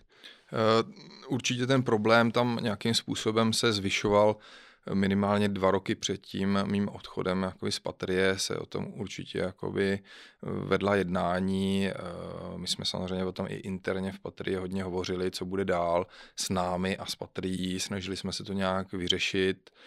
Eh, nakonec to prostě vedlo k tomu, že, že se ti klíčoví, ti, ti, ty no, skoro všichni lidé zvedli a, a jakoby postupně, postupně odešli pryč. Jo. Takže já jsem byl jeden z z těch, kteří jakoby odešli a odešel jsem eh, vlastně za Honzou Klenorem do toho nového projektu Roklen. Hmm. No a v dubnu 2014 eh, tak se vlastně eh, založil společnost Rockland Fin AS. Ta už teda dneska taky není, není, oni pak si udělali holding, ale no a vy jste se stal hnedka ředitelem té společnosti? Tam, tam já jsem vlastně nastupoval s tím, že budu dokonce spolupodílníkem a že, že nás pět nebo šest lidí Eh, kteří jsme vlastně zakládali ten Rockland, že, že budeme mít v té firmě podíl. Eh, z začátku jsme neměli jako, nebo já jsem peníze neměl, abych do toho vložil peníze, takže tam byl finanční investor a Honza Klenor dohromady a měli jsme nějakou dohodu, eh, že si do dvou let nebo do tří let, když to půjde dobře, že dostaneme nějaký podíly Uh, to jsme se potom právě nedohodli, protože jsem z toho roku odešel. Jo. ještě, ještě další kolegové odešli taky. I z toho důvodu se to potom přejmenovalo na Rockland Holding. Uh, a celý se to vlastně přeskupilo. A troš, trošku se to jako přeskupilo. Uh, takže tam jsem vlastně odešel, že jsme se úplně nepohodli tady, tady právě na těchto věcech. Takže jste si to vlastně odpracoval, ale nikdy jste nedostal podíl. Přesně tak, přesně tak. Hmm. No a uh, Rocklen měl být teda, Rocklen měl být v, v úvozovkách konkurence e, Patrie, nebo te, ten cíl měl být úplně Ne, ne, jiný? vůbec, vůbec. Tam ta myšlenka byla, že uděláme Rocklen FX, to znamená... E, Zase měny. Měny, měny, přesně tak. Uděláme, uděláme prostě online platformu, kde budou lidé bez nějaký vysoký marže si budou moci směňovat a posílat peníze. A to byl jeden z hlavních jako projektů, na kterém to mělo stát, jo? Ano, to byla Aha. ta základní myšlenka. Byl tam ze začátku, vlastně ten Rockland Fin vzniknul tak, že jsme koupili finance z Lín, obchodníka s cenými papíry s licencí, obchodníka s cenými papíry. Jo, abyste nemuseli žádat o licenci. Přesně tak, tak takže to, takže, dočkat. ano, měli jsme licenci, zažádala se licence o platební instituci, aby jsme mohli dělat ten, ten forexový trh. Uh, dostal jste úkol? Dostal jsem úkol, dostal jsem sales, dostal jsem dělat uh, obchod, takže jsem zase objížděl firmy, s našimi produkty, devizové směny a podobně. Ale byla tam i myšlenka, hele, uděláme tady investiční platformu. dokonce jsme tam měli jednu chvíli kolegy tradery a makléře, kteří jsou teďka se mnou ve Vůdech. a snažili jsme tam prostě rozjet market making na pražské burze, ale bohužel to se, to se jakoby nepovedlo, protože na to jsme byli příliš malí ale chtěli jsme tam určitě rozjet i investování, to se, to se jakoby nepovedlo a z toho důvodu jsem potom i, to byl druhý důvod, proč jsem vlastně odešel, jo, protože se tam jako, měl jsem nápady a ty nápady se úplně nestřetávaly s možnostmi toho Rocklenu. Jo. Jako chyběly peníze? Chyběly peníze. Hmm. A, uh, ale ten Rockland Fix, tak to se povedlo, ne? To jako frčí, já jsem to využíval i, i, i sám, i u spoustu jako klientů a myslím, že tako ten projekt je celkem úspěšný doteď, myslím. To já si myslím, že funguje dobře, já to taky používám. Eh, lepší prostě nástroj, když chcete prostě si vyměnit jednou za čas nějaký větší množství peněz, si myslím, že jakoby není. Samozřejmě TransferWise jako Revolut, jo, Revolut tam si můžete měnit ty malý drobný, ale když chcete jako nějaký peníze, tak samozřejmě ten Rockland je úplně, úplně super. Jo. Takže... Jak, moc je to, jak moc je to těžký udělat vlastně takovouhle uh, online směnárnu? No já bych to uh, dokázal udělat znovu, takže, takže ale těžký to je, jo. Uh, není to zas tak těžký, musíte mít nejdřív tu licenci, musíte mít procesy, musíte mít technologii. Co byly za překážky třeba největší? Uh, jste řešili?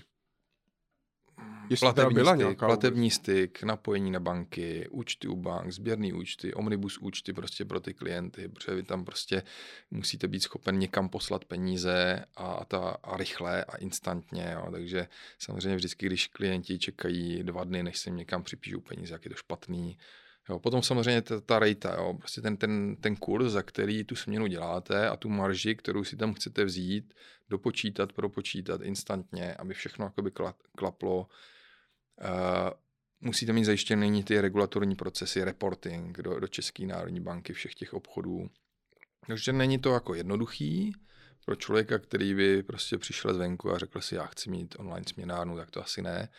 Ale když víte, jak na to, tak se to udělat jakoby dá. Mm-hmm. Druhá teda věc je, a to je ta ekonomická, biznisová, jestli se na tom dá ještě vydělat nějaký peníze.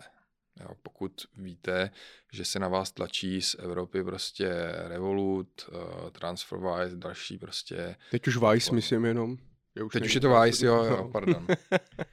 a já jsem nevěděl, teď, teď, teď zase proběhlo někde. Že ten... no, a samozřejmě jsme jako přemýšleli o tom, jak dlouho ten biznis je, ten forexový, kdy, kdy prostě se zbavíme koruny a přijmeme euro, tak to hmm. naštěstí, naštěstí pro Rockland, teda musím říct, tak to zatím eh, se nepřibližuje ten termín přijetí eura, eh, ale i třeba tohle musíte řešit, jo? jaký je ten výhled pro ten biznis. A muselo se třeba za ty tři roky, co jste tam byl, měnit nebo snižovat třeba tu marži kvůli konkurenci, kterou máte?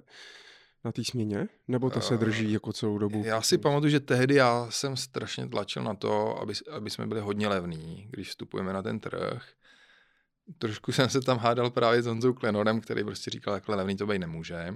Jasně. A já si myslím, že od té doby spíše zdra, zdražili. Jo? Že když jsme začínali, jak jsme byli ultralevní i pro menší objemy a myslím si, že od té doby oni to mají odstupňovaný, eh, že, že pouze ty velikánský objemy firemní jsou jako za úplně suprovou marži, s minimální marží teda kurzovou a že ti lidé, drobnější fyzické osoby, to už zas tak, až zas tak jakoby výhodný nemají. No oni musí tam prostě, že jo, když ta marže je nízká, tak to musíte udělat prostě na těch objemech. Přesně a já si myslím, že na tohle ten český trh je strašně malý, to se podle mě hrozně blbě dělá, ne? Mm, já myslím, že ty objemy jsou velký. Jo. Jo. Akorát uh, je tu docela velká konkurence i v tomhle segmentu. Uh, já ty firmy nechci jakoby jmenovat, samozřejmě tu bankovní konkurence obrovská, jo, spousta To prostě jsem se chtěl lidí. ale zeptat, no ale banky pořád ty kurzy, ty prostě si ty marže drží velký jak prase a musíte být fakt jako velký klient, anebo klient, který si dupne, jinak vás jako sedřou z kůže teda na, těch, na tý měně. V obyčejného člověka no. se držou z kůže, přesně tak. To, jsem, to je právě to, co se mi na bankách nelíbí obecně i co se týče investování. Ale když samozřejmě jste firma, která si, si tam dupne a máte svojí, svýho nějakého osobního bankéře, tak oni vám ty kurzy dobrý taky dají. Hmm. Ale je to právě extrémně netransparentní, prostě celý ten přístup. Teďka, že to mají i jiné firmy, že jo, když prostě O2, jo, prostě máte nějaký tarif a dokud prostě neřeknete odcházím, tak vám prostě tak žádnou mě, mm. výhodu nedělá, nedají, jo. To se mě prostě v těch bankách, jo. Jakmile řeknete odcházím, jdu dělat forex s někým jiným, jdu dělat úvěry s někým jiným, tak prostě, tak prostě nic lepšího nedostanete. Jo. Navíc ty banky mají, mají na ty firmy obrovský páky. Jo. Oni nemůžou jako, s tím jsem se samozřejmě setkal, oni nemůžou s Forexem odejít, tak, když jo. máte vodní úvěry. Hmm. Jo. Oni vám zase zdraží ty úvěry, když jim odejdete s jedním produktem, jo. takže trpíte ty horší marže, aby vám dali e, dobrou sazbu na něco jiného. Hmm. A tak ono to ne vždycky je třeba i otázka té ceny, že jo? Možná pak i právě jako nějaký ty obsluhy nebo přidané hodnoty, aplikace a tak dále, nebo je pořád u nás a u těch firm ta cena to rozhodující, protože ono je to těžký jít vlastně cestou být nejlevnější. Jo? To vidíme i na e-commerce jo? a tak dále, je strašně těžký vlastně být nejlevnější. No ale ty firmy už mají docela zajímavý objemy a myslím si, že ta cena pro ně hraje jakoby velkou roli. Samozřejmě tam musí mít spolehlivý servis, takže třeba u té banky zůstávají, eh, že tam mají tu jistotu, ale, ale nemyslím si, že zrovna pro firmní klienty je, je ta, jakoby ten UX a ta, ta onlineovost té aplikace důležitá. Jo, je taky jakoby důležitá, ale myslím si, že pořád, pořád oni, oni uh, jsou, jsou pro ně důležitý náklady hlavně.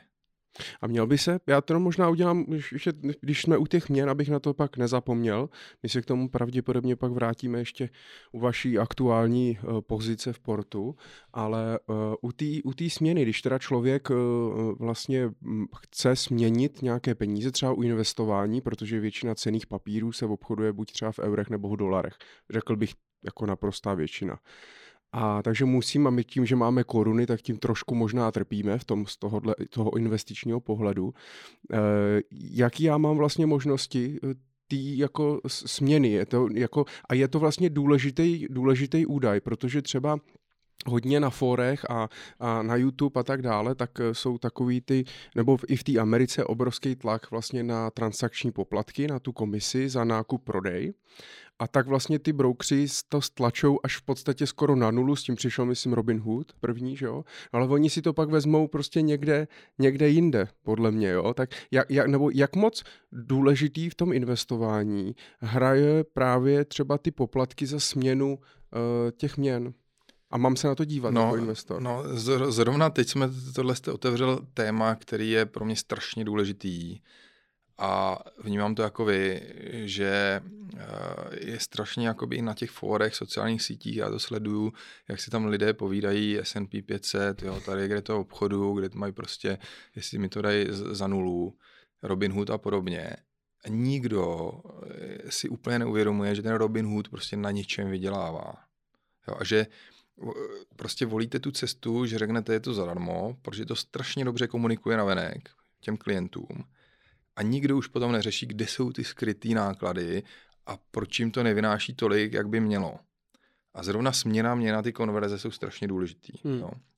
Uh, my třeba tam, že v portu, uh, kde pracuji, tak my máme, my to děláme jakoby dobře, my, my prostě co nemáme v ceníku, ten poplatek, tak prostě nikde toho klienta jinde neobereme.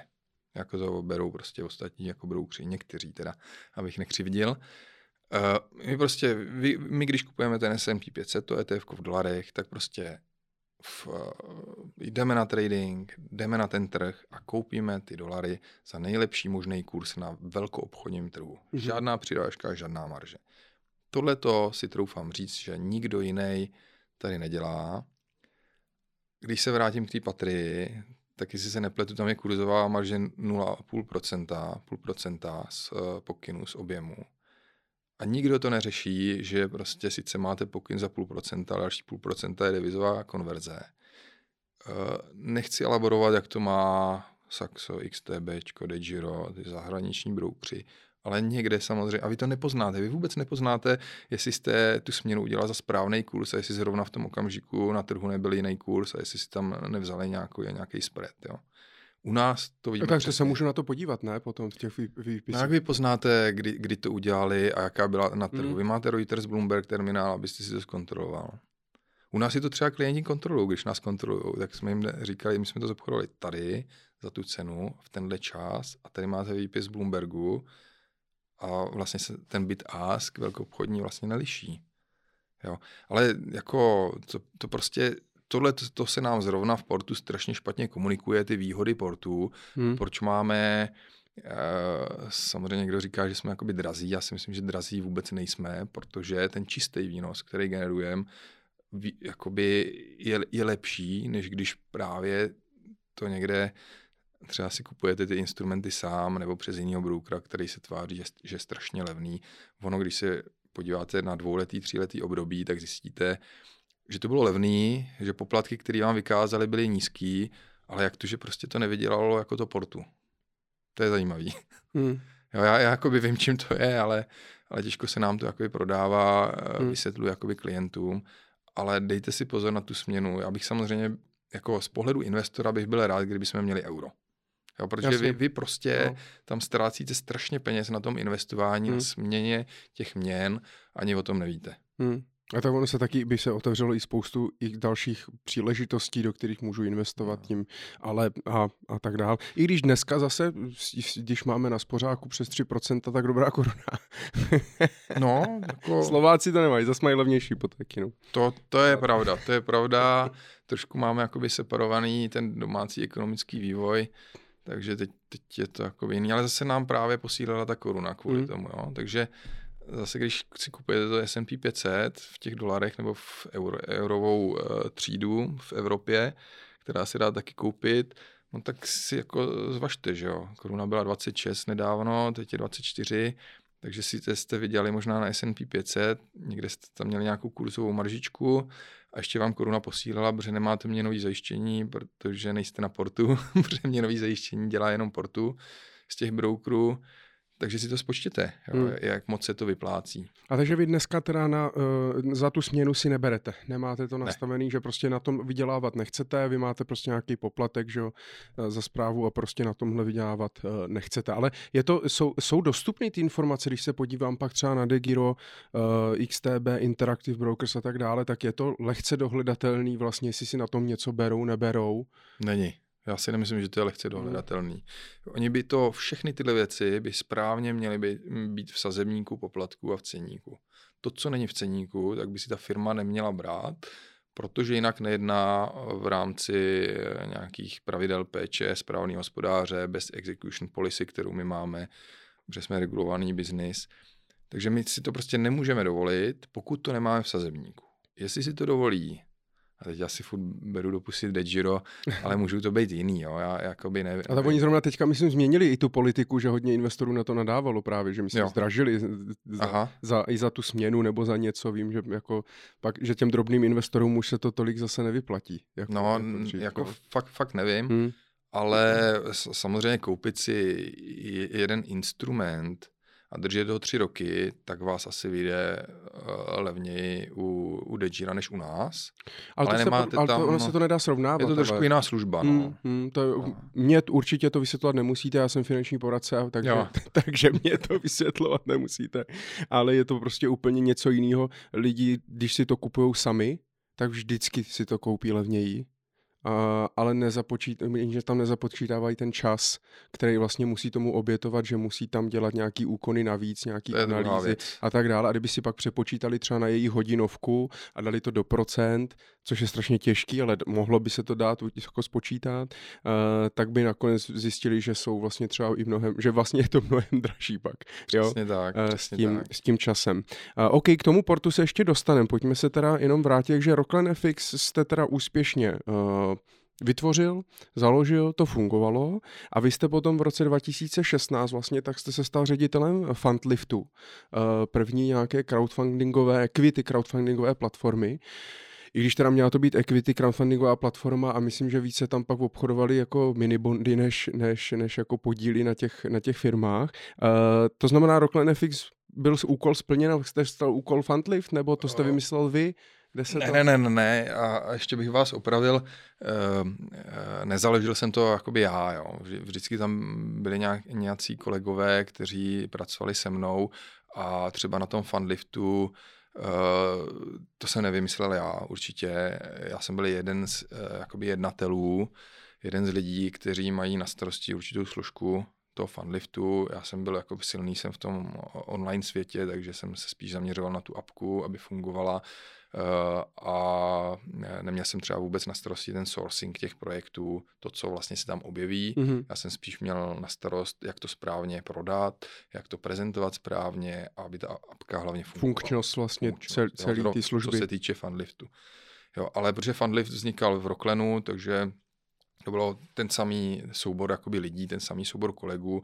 E, jsme se podívali, podíleli Rocklen 24, jako spravodajství, uh, fundlift, uh, nějaký trading akciový uh, a Rockland FX jakoby dohromady a tak nějak jsme na tom pracovali všichni dohromady. Jo.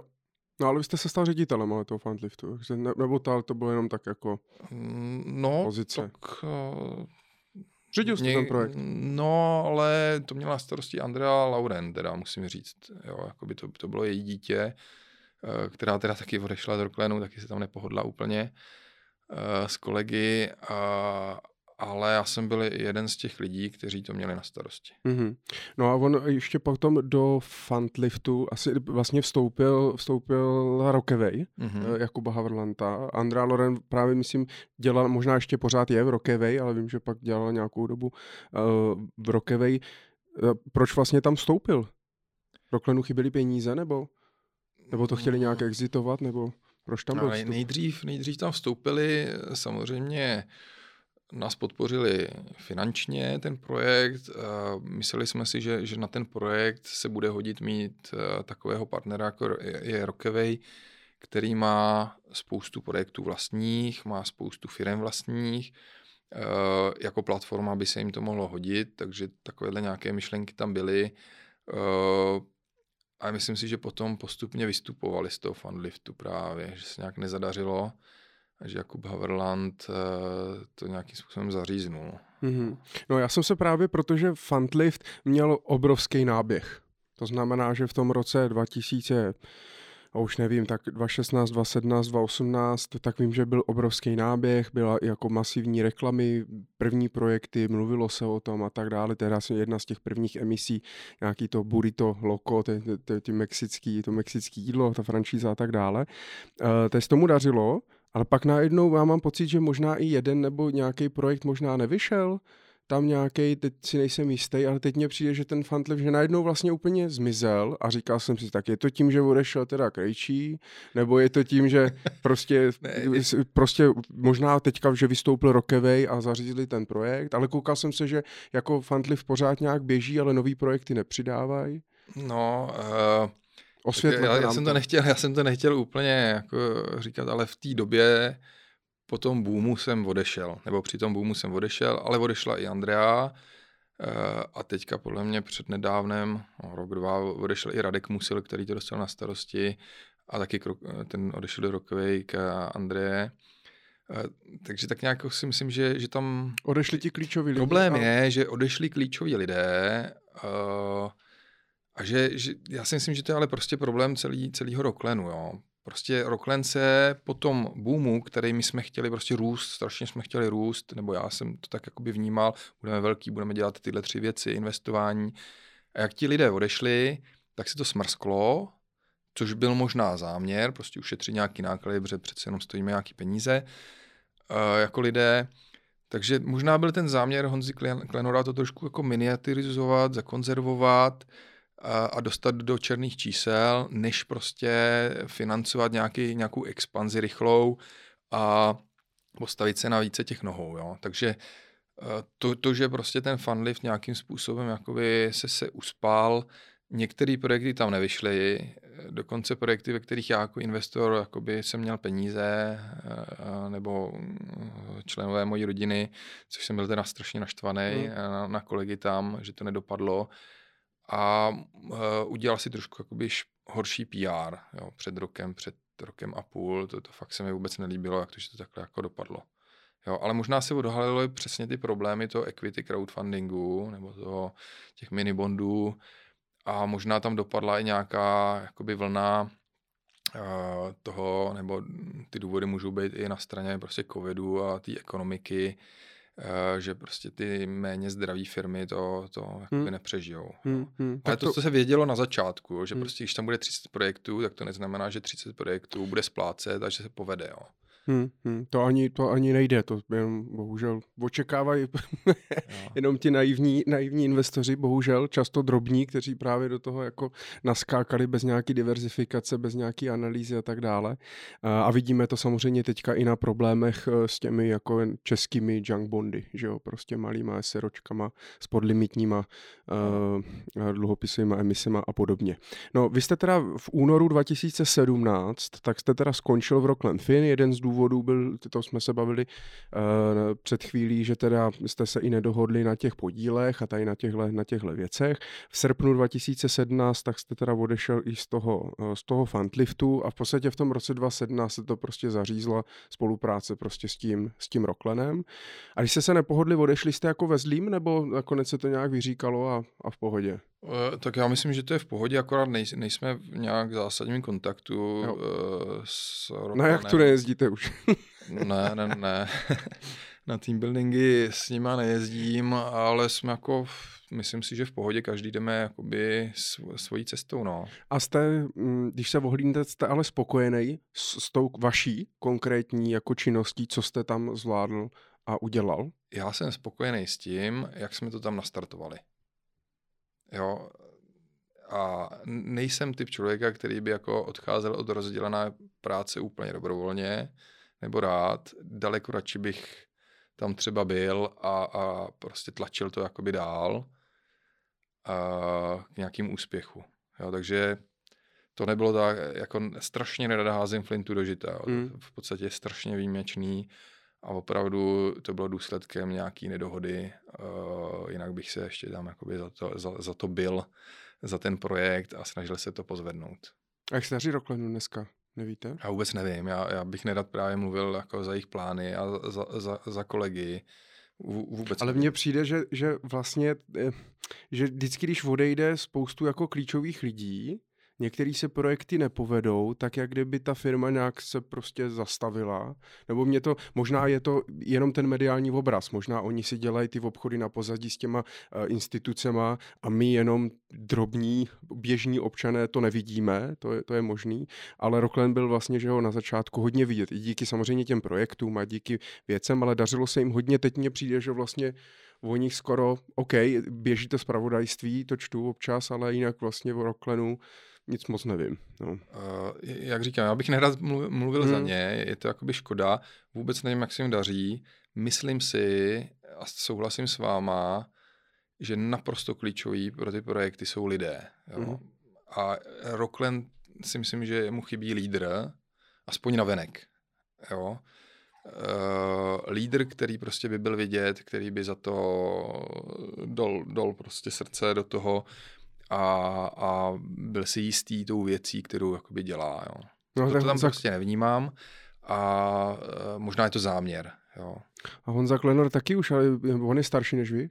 Starší, no. No, tak možná už taky toho mám prostě plný zuby za ty, za ty roky. Já spíš jenom přemýšlím, snažím se jako vždycky přijít, eh, když poslouchám ty příběhy, tak snažím se z toho třeba vzít nějaký poučení a snažím se prostě přijít na to, proč se to vždycky takhle prostě stane, jo. A, a tohle je dobrý point s těma lidma, no, že opravdu jako bez těch klíčových lidí, bez nějakého lídra, který to vede, můžete mít prachy, můžete mít dobrý nápad a je vám to vlastně úplně ničemu. Přesně tak. Asi dokonce myslím, že někdy i ten nápad jako nemusí být úplně jakoby dobrý nebo ten geniální takhle, ale když máte ty dobrý lidi, který, který to rozvíjí správným směrem a fakt jako do toho dávají maximum, tak z toho to můžete úplně otočit. Jo. Hmm. Jako je to strašně důležitý. Správní lidi podle mě úplně klíčový. Jak je sehnat? No, strašně špatně. Třeba teďka do portu, když to se otočím na to, co dělám teďka, tak scháníme nový lidi, protože jako extrémně rychle rosteme a eh, já jsem strašně spokojený s těma lidma, kteří tam se mnou začínali, jo, s těma klukama a holkama, kteří tam byli na začátku, protože to jsou přesně držáci lidé, kterým můžu věřit, jsou strašně chytrý, inteligentní a ty jsou přesně takový, hele, je to můj projekt, já, já prostě tady budu bojovat, jo. Ale najít nový takovýhle lidi, a teď samozřejmě nějakou dobu vždycky bude trvat, než se zaučí, než vlastně to dostanou eh, do toho svého vnímání, že to je jejich projekt a že to není o tom si odpracovat jenom tu svoji pracovní dobu, tak takový lidi se strašně špatně hledají. A jak vás dostali vůdi? Takový zvíře. No, úplně obráceně, úplně obráceně. Uh, já, já jsem tam přišel s projektem, já jsem tam přišel s projektem portu, Aha.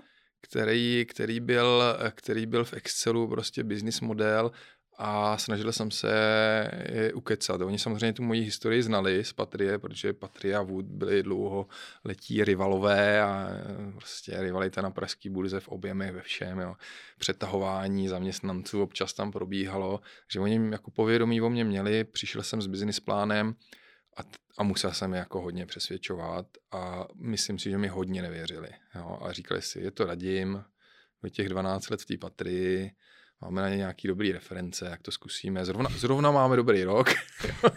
to se nějaký peníze máme. Zrovna jsem se trefil do dobrého období uh, a dostal jsem důvěru, za což teda si to si strašně toho vážím, protože taky jsem tu důvěru nemusel dostat. Mohl jsem se setkat s, s partnery nebo s majiteli, kteří prostě uh, tu důvěru vám jakoby nedají, že jo, to se může stát, nebo prostě jsou volatilní, bych řekl, v, těch, v tom svém vnímání, jo, že jeden měsíc chtějí dělat tohle, za půl roku nevydrží, tak, tak vás vyhodí. Jo.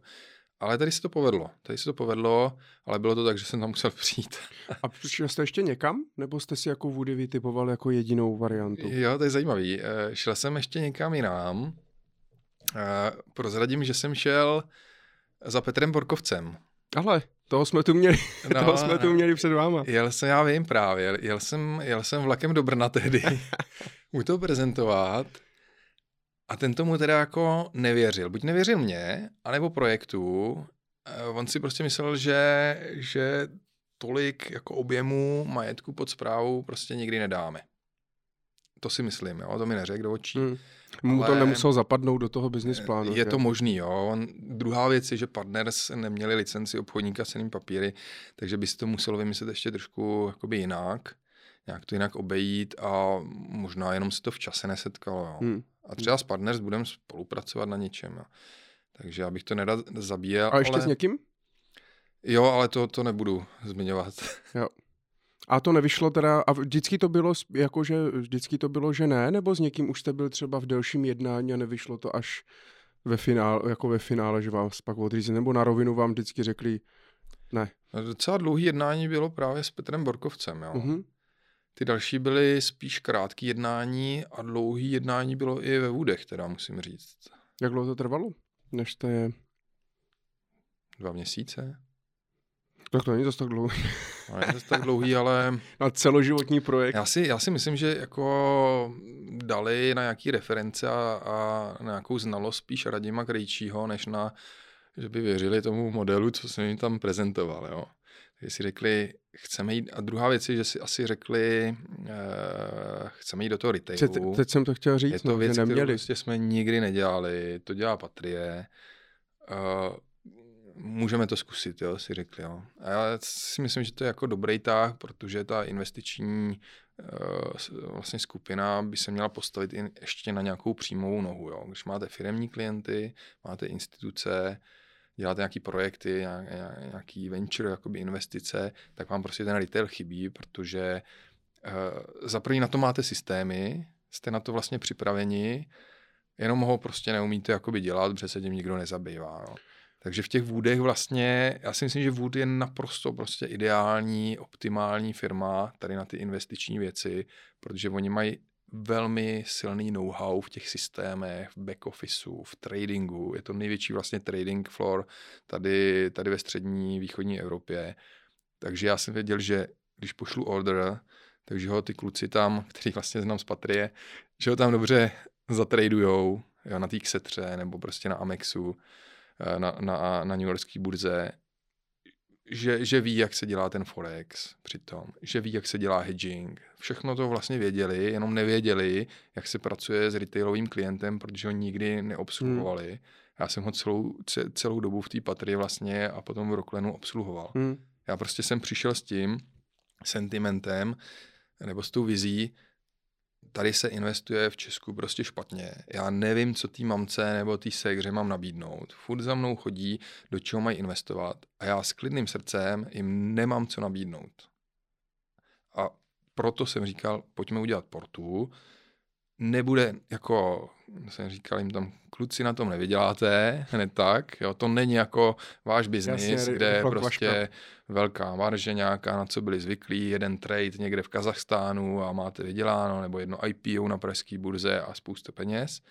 Tady to je o poctivý to farmaření, no disciplíně a dlouhodobosti chcete do toho jít, ale nemyslete si, že prostě první roky na tom něco vydělat. Ale Vůdům se dařilo? Nebo Vůdům se jako vždycky, vždycky, vždycky dařilo? Nebo už taky třeba měli v, v, v nějaký strop, tak si řekli, hele, je dobrý diverzifikovat, pojďme do toho. A mohl to být ten důvod, proč vám řekli, pojďme. Já si myslím, že to je jeden z důvodů, nebo já, kdyby byl na druhé straně toho stolu jednacího, tak by to byl jakoby můj důvod, protože právě ten institucionální firmní biznis je velmi jakoby volatilní a každý rok, uh, jeden rok se daří, druhý rok se nedaří. Jo. Je to jenom podle počtu dílů, který uděláte, nebo sentimentu na kapitálových trzích uh, a nemusí to prostě jeden rok vyjít, druhý rok zase máte velmi dobrý. Jo. A tím, že tam zapojíte tu retailovou složku, tak vlastně si ten biznis lehce stabilizujete. Jo, ne, neříkám, že teď nějakým portu jsme jim tam stabilizovali nějaký biznis, to jsme ještě jako malinký, uh, ale už jsme tam docela důležitý. Mm-hmm. A uh, inspiroval jste se tehdy vlastně někde v Americe, kde, kde tady třeba ty robo-advisory platformy mm, jsou taky na vzestupu a, a fungují poměrně dobře, anebo, nebo jste si to vymyslel jako celý sám, takhle jako po svým po Česku? Takhle určitě to není moje unikátní myšlenka. A všechno to vzniklo z nějaký piplačky a z nějaký práce s tím, co se děje prostě v zahraničí, jak, tam, jak se tam chovají investoři, jaký tam mají produkty, jak k tomu přistupují ale bylo to o způsobu vlastně realizace toho robo-advisory jakoby v Česku, jo. Protože já jsem zase do toho dostal uh, uh, ty informace, které mám o tom, jak Češi přemýšlí, co chtějí, jak by se jim to mělo představit, že máme tu korunu, ale máme to euro, že tam vstupují právě ty měnové konverze, že, že lidi nemají informace o populacích, že tady jdou do banky a koupí si ten podílový fond, respektive nekoupí, oni ho tam prostě naservírujou, že prostě tady to je dobrý. Uh, takže to, to byly ty moje věci, které jsem do toho vnesl, ale to řešení nebo ten, ten produkt je samozřejmě z Ameriky, kde to bylo kde se to prostě rozvíjelo, ale souvisí to i se vznikem těch nástrojů typu ETF. Jo. Já si myslím, že to jsou spojené nádoby, kdyby nebyly ETF, tak vlastně ani robo-advisor jakožto nadstavba, jako vlastně online asset management uh, neexistuje. Jo, takže velký rozvoj ETF od roku 2008 umožnil uh, vývoj robo-advisorů v Americe, a my jsme to aplikovali vlastně tady na střední Evropu nebo české prostředí. A byl nějaký jeden třeba, od kterého jste se jako inspiroval nejvíc třeba? O, já mám účty skoro u všech, nebo u těch velkých, Betterman, Wellsfront, uh, Nutmeg byl v Británii, v Německu Scalable Capital, uh, mám i ETF Matic, takový ten panevropský uh, Robo Advisor, takže jsem mi vlastně testoval a testuju do dneška skoro všechny ty hlavní a snažíme se to dělat líp než oni. A kdo je dneska největší na světě? Nebo v té Americe třeba? Já si myslím, já si myslím ten Betterment, že nej, největší. A kolik dneska spravuje peněz? Puh, nevím, Netušíte. teď jsem na to nekoukal, ale... A, je to, a byl to už jakoby nápad eh, třeba i v, už v době Roklenu a chtěl jste, jako byl jste zatím třeba i za Honzou Klenorem s tím projektem, nebo to pro, až, až na konci? No, no, určitě to byla věc ze zahraničí, kterou jsme tam disk, diskutovali právě s Andreou, třeba Loren. A právě, že jsem byl za Honzou Klenorem, že jsme se o tom hodně bavili a dělali si ty modely. A musím říct, že Honza Klenor tomu taky moc nevěřil, jo? Hmm. Že, že jako na to nemáme peníze, to je složitý a nevyděláme na tom. Jo? Uh, takže to právě byla ta škoda. Kdyby možná uh, na to Honza tehdy kejvnul, tak prostě máme nějaký jiný portu v rámci Roklenu, ale třeba by to nebylo tak úspěšný, protože ten Roklen nemá to zázemí toho vůdu. Mm, mm, mm. Jo, je to, všechno no. se to prostě nějakým způsobem sedlo, je tam prvek uh, nějakého štěstí nebo náhody vždycky, Uh, není to jenom, že máte super nápad a za všech situacích a konstelacích, uh, když se realizuje, tak vždycky vyjde. Takhle to není. Radíme, prozradíte, uh, kolik stálo to rozjet? Rozjet portu? Hmm. Kdyby někdo měl choutky. rozjet portu, jo. Tak rozjet portu, já si myslím, že to bylo relativně levný, protože jsme využili uh, ty, ty procesy a obchodní systém Voodoo. Jo. Ale když, bys, když bych takhle z hlavy počítal obchodní systém, to jsou řádově miliony korun, kdybyste ho neměl, licence, právníci, to jsou podle mě taky už v nižších jednotkách milionů, Eh, tak si myslím, že to jsou jako desítky milionů korun. Já si myslím, že my jsme to rozjeli výrazně levněji, teprve teď prostě ty náklady se tam uh, jakoby zvyšují, protože dáváme nějaký peníze nový do marketingu, což jsme dřív nedávali a nesměli, jo, to jsem měl jako, to neradíme, žádný marketing, musíš to zvládnout jako za pět tisíc korun na Facebooku měsíčně. A na své osobnosti? No, možná, možná. Jo, stejně tak teda musím říct, eh, takže odpověď je taková, že, že to jsou na zelený louce spíš vyšší desítky milionů. A to je kolik? To je třeba 50? Třeba 50, 60 hmm. milionů. A vy třeba za půlku jste udělali? Já si myslím, že mi třeba za 10 milionů. Tak to není tak to pro Woody bylo drobný, ne? No ale potom to tam musíte dávat třeba každý rok, že jo, a zvyšovat, hmm. že jo. A teď spočítáte, kdy vám to vyjde, kdy je ten break-even, kdy vám se to začne vracet, nebo kdy to bude aspoň, že si ty, ty provozní výdaje... A už?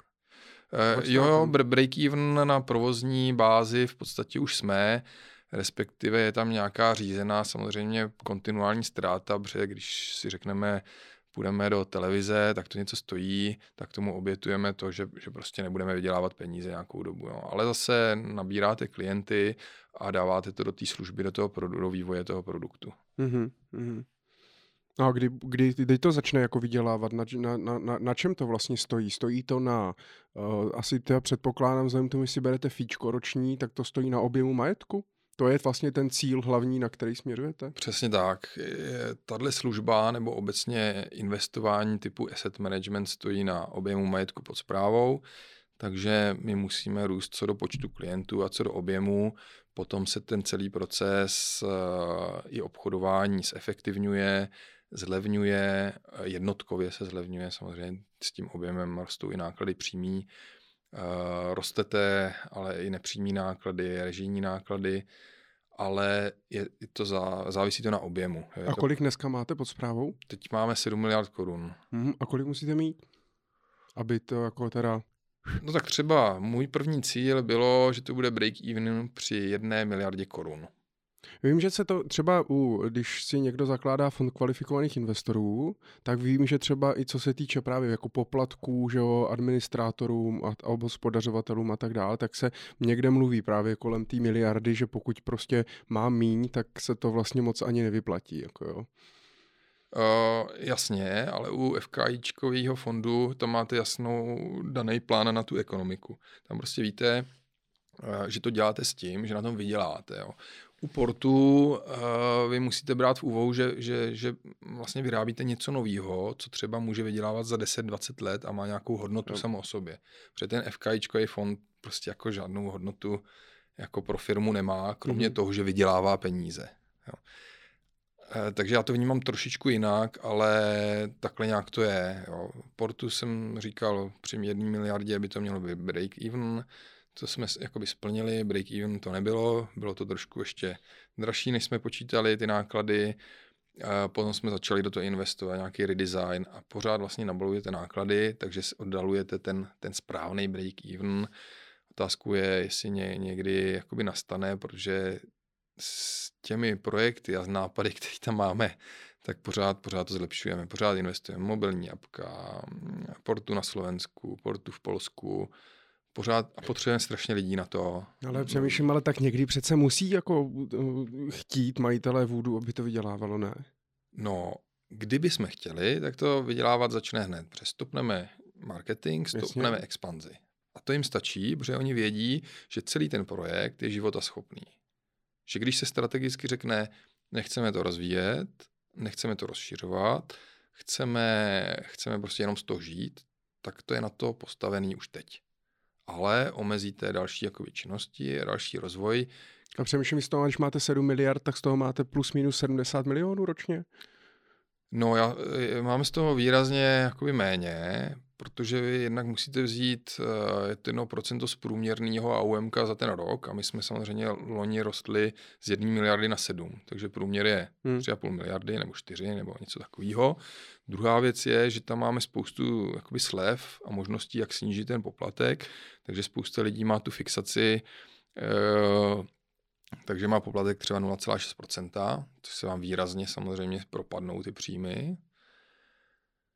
Uh, ale ten výpočet by měl být jednoduše takhle. Vezmete si fíčko a, a pronásobíte tím AUMkem.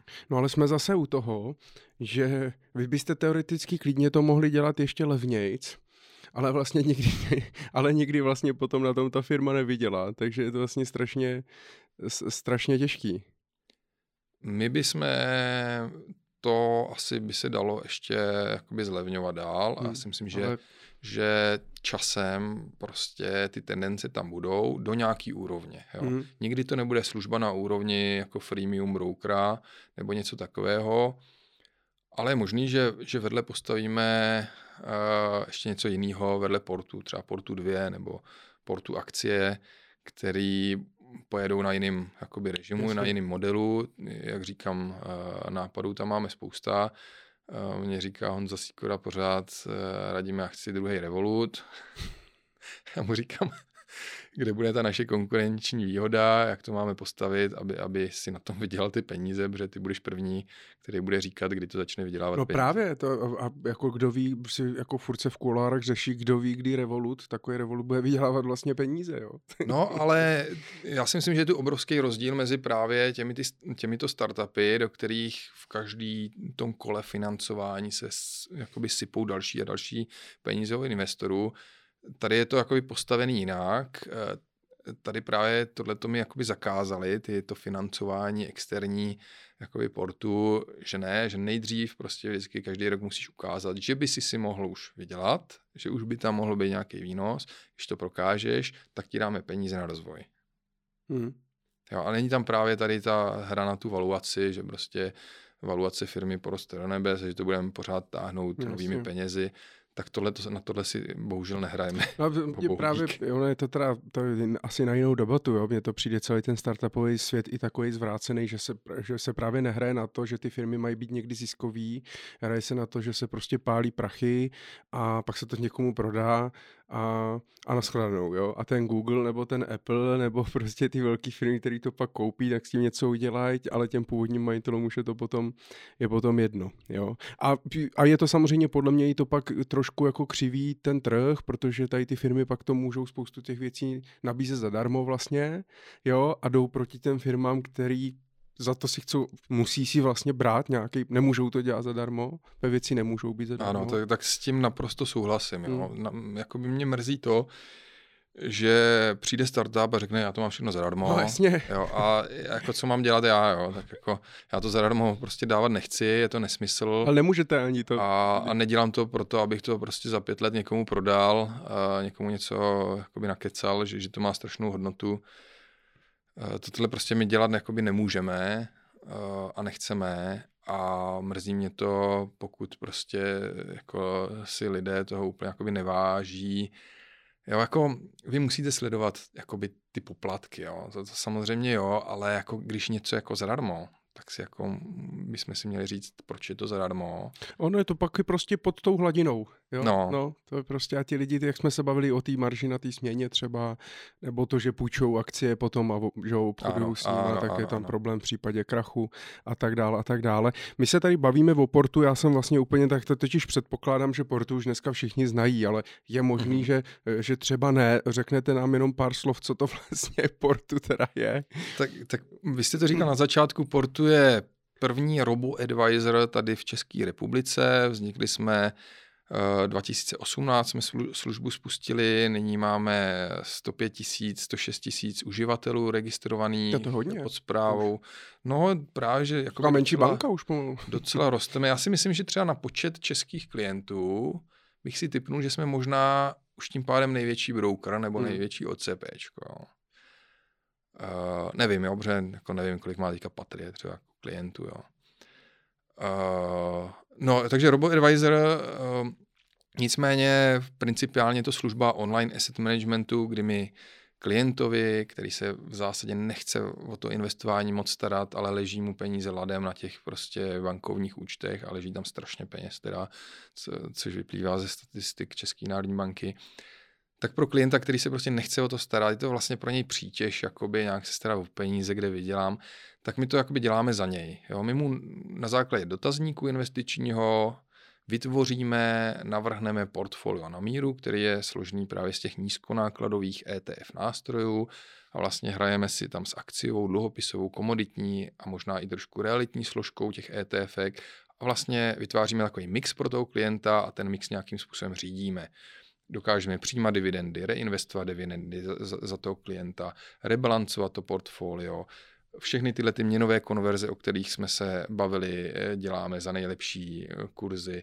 Dokonce tam máme měnové zajištění, takže vlastně eh, děláme takzvaný currency hedging, proti, který primárně má ochránit ty peníze, tu investici od posi- při posilování koruny.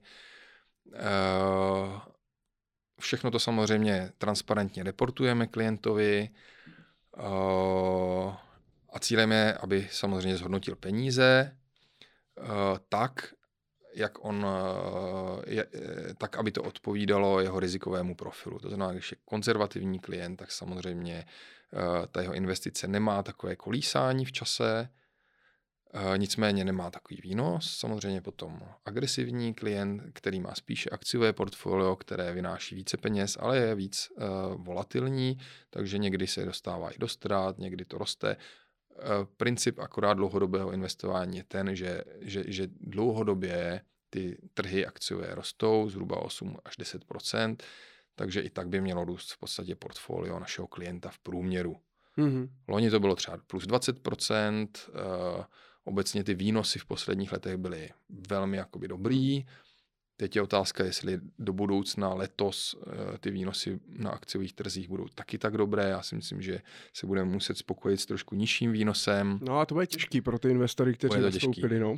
Bude to těžký, eh, zvláště pro ty, kteří vlastně teďka začínají investovat. Hmm na základě zpětného zrcátka a mají nějaké očekávání. A mají nějaké očekávání, to je jako strašně samozřejmě vtipný, když nám píše klient po týdnu, že za týden tam je v mínusu, co, co děláme a že to je co horší, že, že, že, má horší výnos než na spořícím účtu od Monety. Jo. No, tak jako, já nevím, no, tak to, to je těžký, co mu říct. Jako... No, ale to je to, že to je právě blbý to, že chybí ta edukace. No, že... no, no, no, no, a to je další prostě věc, kterou my v Portu se snažíme strašně jakoby rozvíjet, pracovat s těmi lidmi, vysvětlovat jim to, že ty peníze prostě jsou dlouhodobí, že se má dívat minimálně na tříletý horizont v případě akciových trhů a že tam by to mělo samozřejmě statisticky outperformovat ty spořící účty. Hmm, hmm. Uh, Mám, napadají mě tady děkuji za představení teda v portu.cz, prvního roboadvisory eh, v České republice. Eh, je to teda v podstatě v tý, obecně v té Americe v podstatě ten, ten roboadvisor vstoupil mezi finanční poradce nebo investiční a mezi tím, když si to prostě dělám sám, založím si účet u broukra a nakupuju si ETF nebo akcie. Je, dá se to tak říct? Uh, dá se to tak říct, protože to robo-advisory v tom, v tom názvu se přesně to advisory se jakoby, a to robo slovo se netýká ani tak právě toho, že by bylo robotický to investování, ale spíš ten, ten to poradenství, jo, že se automatizuje právě bez toho lidského poradce. Jo. Je to určitě ta myšlenka, která zatím jako stála v Americe, v Česku je to jakoby trošku jiný, tady spíš si myslím, že to je služba pro lidi, kteří chodí prostě do té banky a někdo jim tam rve úplně zbytečný jakoby fondy. Eh, v tomhle případě si myslím, že to portu je výrazně jakoby lepší, protože my jim to rizikově vážný portfolio uděláme jakoby online eh, a líp než, než prostě ten bankéř. Jo. Hmm. Hmm. A tím narážím na to, že že je i tendence v té Americe dělat takzvaný hybrid robo-advisory a vlastně dávat tam uh, do platform typu portu, přidávat tam ten lidský článek toho poradce. Jo. Protože i naši klienti si myslím, že hodně z nich by, by, by se, se rádo jako poradilo o tom, co děláme v portu, jak, co s těma investicemi, případně s jinou částí, s jinou složkou těch, toho jejich peněžního majetku, takže to vnímám i tak, že ten lidský článek jako se úplně jakoby nevylučuje. Jo? A dokonce si myslím, že se ani nevylučuje s tím online prostředím do budoucna. Hmm. Já si myslím, já samozřejmě do toho budu dávat svůj vzhled, protože se tím živím, ale myslím si, že eh, to je to, co tomu vlastně chybí. že to vidím, že, to, že já třeba RoboAdvisory platformu vnímám vyloženě jako produkt, jako nějakou komoditu, prostě chci investovat a je to nejjednodušší, často i nejlevnější způsob, jak se dostat na kapitálové trhy a, a investovat. Ale ze své praxe vidím, že lidi to dělají hrozně blbě. Bez nějakého plánu, bez nějaké strategie a prostě jenom vidí někde reklamu, založí účet, pošlou nějaký peníze, dají tam třeba, chcou vydělat, tak tam dají devítku, desítku, já nevím, kolik máte portfolio teďka, ale prostě nejdynamičtější portfolio, teď to přece jde vždycky vybrat a, a jedou. Jo, a ve chvíli, kdy pak prostě ty trhy budou padat nebo bude nějaký problém, anebo bohužel i v tom životě, úmrtí, rozvody, stěhování a tak dál, e, nějaký změny, kdy já s těma penězma budu pracovat, tak bez nějakého toho e, advisory, poradenství, ať už online nebo živýho poradce, tak e, se to prostě neobejde ještě nějakou dobu. No. Uh, takhle, jak pro koho, jo? Někdo, Jasně. Se, někdo se bez toho obejde, Někdo samozřejmě ne a teď zase za, ty, eh, za těch pár let, co máme portu, Uh, tak jako to ještě víc jsme se do toho dostali, do toho poradenského biznisu a, je, a víme, že je jakoby strašně lidí, hlavně samozřejmě těch i trošičku starší generace, trošičku bohatší generace, kteří prostě tam toho člověka zatím musí jakoby vidět, jo. A není to tak, že my se s lidmi nebavíme, jo? my máme prostě online chaty, telefony a samozřejmě lidé nás bombardují, proto musíme přijímat kolegy a kolegyně, prostě, aby, aby jsme to stíhali. Ale to, to co já, jak by já, mně by se to líbilo, je, aby to bylo velmi jakoby transparentní a férový. Jo? To, co mi, to, co mě vždycky štvalo, je, že prostě já tomu poradci jako moc nevěřím. Jo? Možná je to tím, že samozřejmě jako tomu rozumím víc než ten poradce mnohdy, aspoň teda té investiční části. Uh, a štve mě, když ten člověk přijde za mojí mamkou a právě jí tam něco tlačí. Jo. Tak to je jakoby jedna rovina té věci. Druhá rovina je, uh, aby to bylo transparentní i jakoby poplatkově, že samozřejmě, když ten člověk přijde na portu, aby si třeba mohl do budoucna zvolit, já chci s asistencí někoho s certifikátem, anebo fakt jako nevěřím, Úplně chci sám, čistě online jasně. sám, ale, ale musím vědět, že chci si tady připlatit, protože to něco stojí, že jo. Mm-hmm. Prostě poradci prostě to nebudou dělat, nikdo nebude dělat nic zadarmo. Řekněme si to na rovinu. Když je to kvalitní, tak to něco stojí.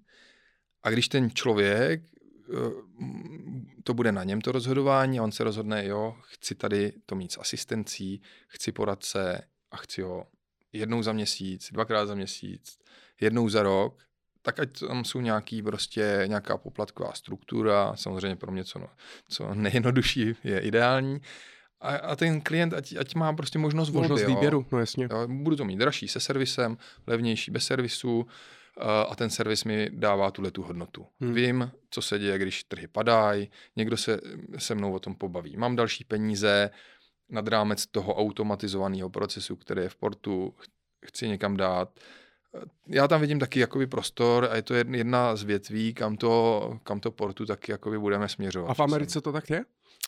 V Americe to tak je. Uh, myslím zrovna, že ten Betterment to má jako hybrid robo advisory, něco v tomhle smyslu. Uh, a tam si právě uh, má investor možnost připlatit, vlastně se mu zvýší to roční fíčko z toho AUMK o něco třeba jenom 0,25% navíc nebo 0,5% navíc ročně a, a má za to tenhle ten servis hmm. a právě si myslím, že, že jsme tam zkoumali, že to je pár kolů nebo nějaký schůzky jakoby telefonický, něco takového s poradcem. Tohle je pro mě právě jako obrovský, obrovský i argument eh, pro nějaký u nás v naší branži jako placený poradenství, kdy největší argument se používá, že kdyby se třeba zrušily provize, uh, takže by se neprodávaly produkty, ale prodávalo by se poradenství, tak si to bude moct dovolit jenom tě hrstka lidí, což já si teda nemyslím, ale jasně nebude to pro všechny, ale díky právě vzestupu těch RoboAdvisory platformů vy sportu, tak je to vlastně super, že dneska mají díky tomu všichni možnost mít přístup na ty kapitálové trhy, že se nemusí jako rozlišovat, mám milion, nemám milion, otvírají se i ty institucionální možnosti pro ty drobné investory, což je super. A sám si můžu vybrat, jestli si zaplatím prostě toho živýho, který logicky bude dražší, než prostě ten online. A oba dva mají svoje výhody i nevýhody, ale je super, že bude mít možnost té volby. A jestli směřujete i tím, že ten servis a to advisory tam budete dávat, tak to kvituju, protože právě si myslím, že že spoustu těch jako drobných investorů jako to potřebuje. Ale mě si třeba nemůžou dovolit zaplatit a pak kvůli tomu vždycky třeba skončili bohužel v té bance nebo hmm. v nějaký multilevelu a tak dále. Takže držím palce, aby se to, aby se to podařilo. No musíme se na to podívat, sam, samozřejmě i personálně nějakým způsobem to zajistit. Tam je pro nás důležitá ta nezávislost že, toho poradenství, jo, protože já si myslím, že to je jeden jakoby z problémů obecně poradenského biznisu, že, že dostanu nějakou nabídku od poradce z omezeného nějaký škály produktů a ještě samozřejmě mám strach, že, že, že eh, dostanu nabídnutý ten produkt, který, ze kterého je jakoby největší provize. Jo. To právě je mi trošku sympatický na tom placeném poradenství, eh, když je to eh, ne ten režim provizní, tak vlastně pokud teda jasně deklarujete, že žádný provize z ničeho nemáte, a je to pravda, tak potom já mám daleko větší důvěru k tomu, že, mi, že věřím tomu, že mi dáváte správný produkt pro mě. A to je podle mě, pro mě by to bylo nejdůležitější skoro. Hmm, hmm, tak to vidíme stejně, ale nebudeme si pochlebovat jenom. Eh, zajímá mě, když jsme se bavili a bavíme se o těch poplatcích, bavili jsme se před chvíli i o tom, že právě na těch fórech a tak dále se řeší teďka jak jsou všichni drazí a jak bankéři nás dírají a poradci nás dírají a investiční společnosti nás dírají a kupte si to S&P 500 a a to držte teda do konce života hotovo a nemůžete prohrát. Uh, tak uh, jak vlastně je to s těma poplatkama, Eh, kam můžeme jít, kolik nás to může stát a podobně. Protože eh, já jsem třeba, když jsme se o tom bavili, já ještě na YouTube mám takovou jednu Money Talk Show s mým kolegou Jirkou Cimplem a bavili jsme se právě o těch poplacích. A spoustu lidí třeba neví, že ty ETF, který si můžeme tady koupit v Evropě, tak jsou vlastně dražší třeba než v té Americe, skrz nějakou regulaci, skrz nějaký prostě jiný prostředí, jiný věci a tak dále. Eh, a mm, to se asi brzo moc nezmění. Ona, jako, nebo jaký tam jsou ještě další důvody, proč třeba ty ETF jsou tady dražší než eh, v té Americe? Uh, za to vy nemůžete, ano, že jo? Ne, za to, my vůbec nemůžeme. Uh, uh, vím, co myslíte. Uh, když si srovnáme to ETF na S&P 500, to evropský a to americký, Uh, ono se to takový úplně neliší v té v výnosnosti. Jo. Jsou tam drobný, my jsme to právě analyzovali, jsou tam drobný jakoby výkonnostní rozdíly. Uh, je to denominovaný jakoby v jiných měnách, že jo, dolary, eura, ale můžete mít i dolarový, tady evropský si koupit. Uh, ale jsou trošičku levnější. Ty americký, ty jsou ultralevný, jo. to S&P prostě hmm. americký je ultralevný.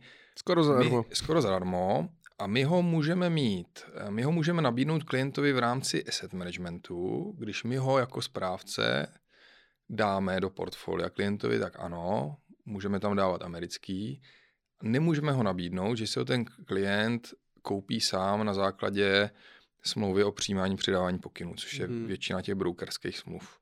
Je to z toho důvodu, že prostě to americký není zregulovaný, nemá, nemá tady evropský kit, což jsou ty klíčové Nemá evropský informace. papír. Nemá evropský papír, jo. My třeba teďka řešíme takovou zajímavost, eh, bavíme se o ETFkách na kryptoměny nebo instrumentech na kryptoměny, burzovně obchodovaných. A vlastně jediný, který existují, jsou v Americe hmm. a v Kanadě jsou nějaký kanadský ETFK, vlastně jsme dospěli jakoby k tomu, že my je prostě nemůžeme sem dát do Evropy a našim klientům nabídnout, protože bychom museli no, udělat notifikaci ÚČNB takzvanou, které, což je roční proces, strašně nákladný, hmm. že to prostě nedává smysl. Jo? Takže my prostě v Evropě bohužel budeme mít dražší instrumenty o něco, a to platí obecně o všech jakoby eh, brokerech, že jo? to není jako jenom eh, o portu. Prostě budeme mít o něco dražší instrumenty, o něco užší nabídku tím pádem, eh, trošku jako nižší efektivitu. Prostě je to Evropa, zregulovaná Evropa, nic s tím neuděláme.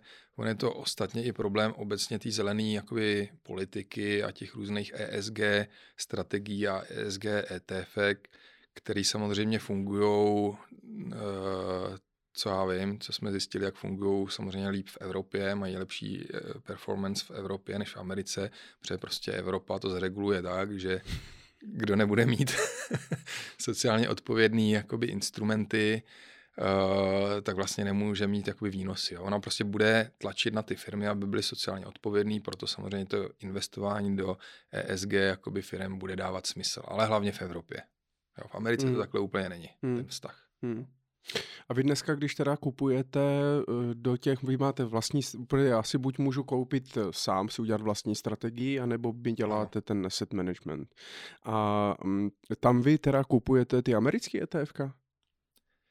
Uh, aktuálně ne, uh, ale mohli bychom, ale já ho třeba ještě ve starš, v tom původním portfoliu, který mám já, tak mám ještě to starý S&P 500, my jsme potom dělali změnu struktury portfolií, myslím, že na začátku loňského roku nebo možná už 2020 a tam už tyhle ty ETFK z toho vypadly a teď opravdu si nepamatuju, z jakého důvodu jsme to vyndali.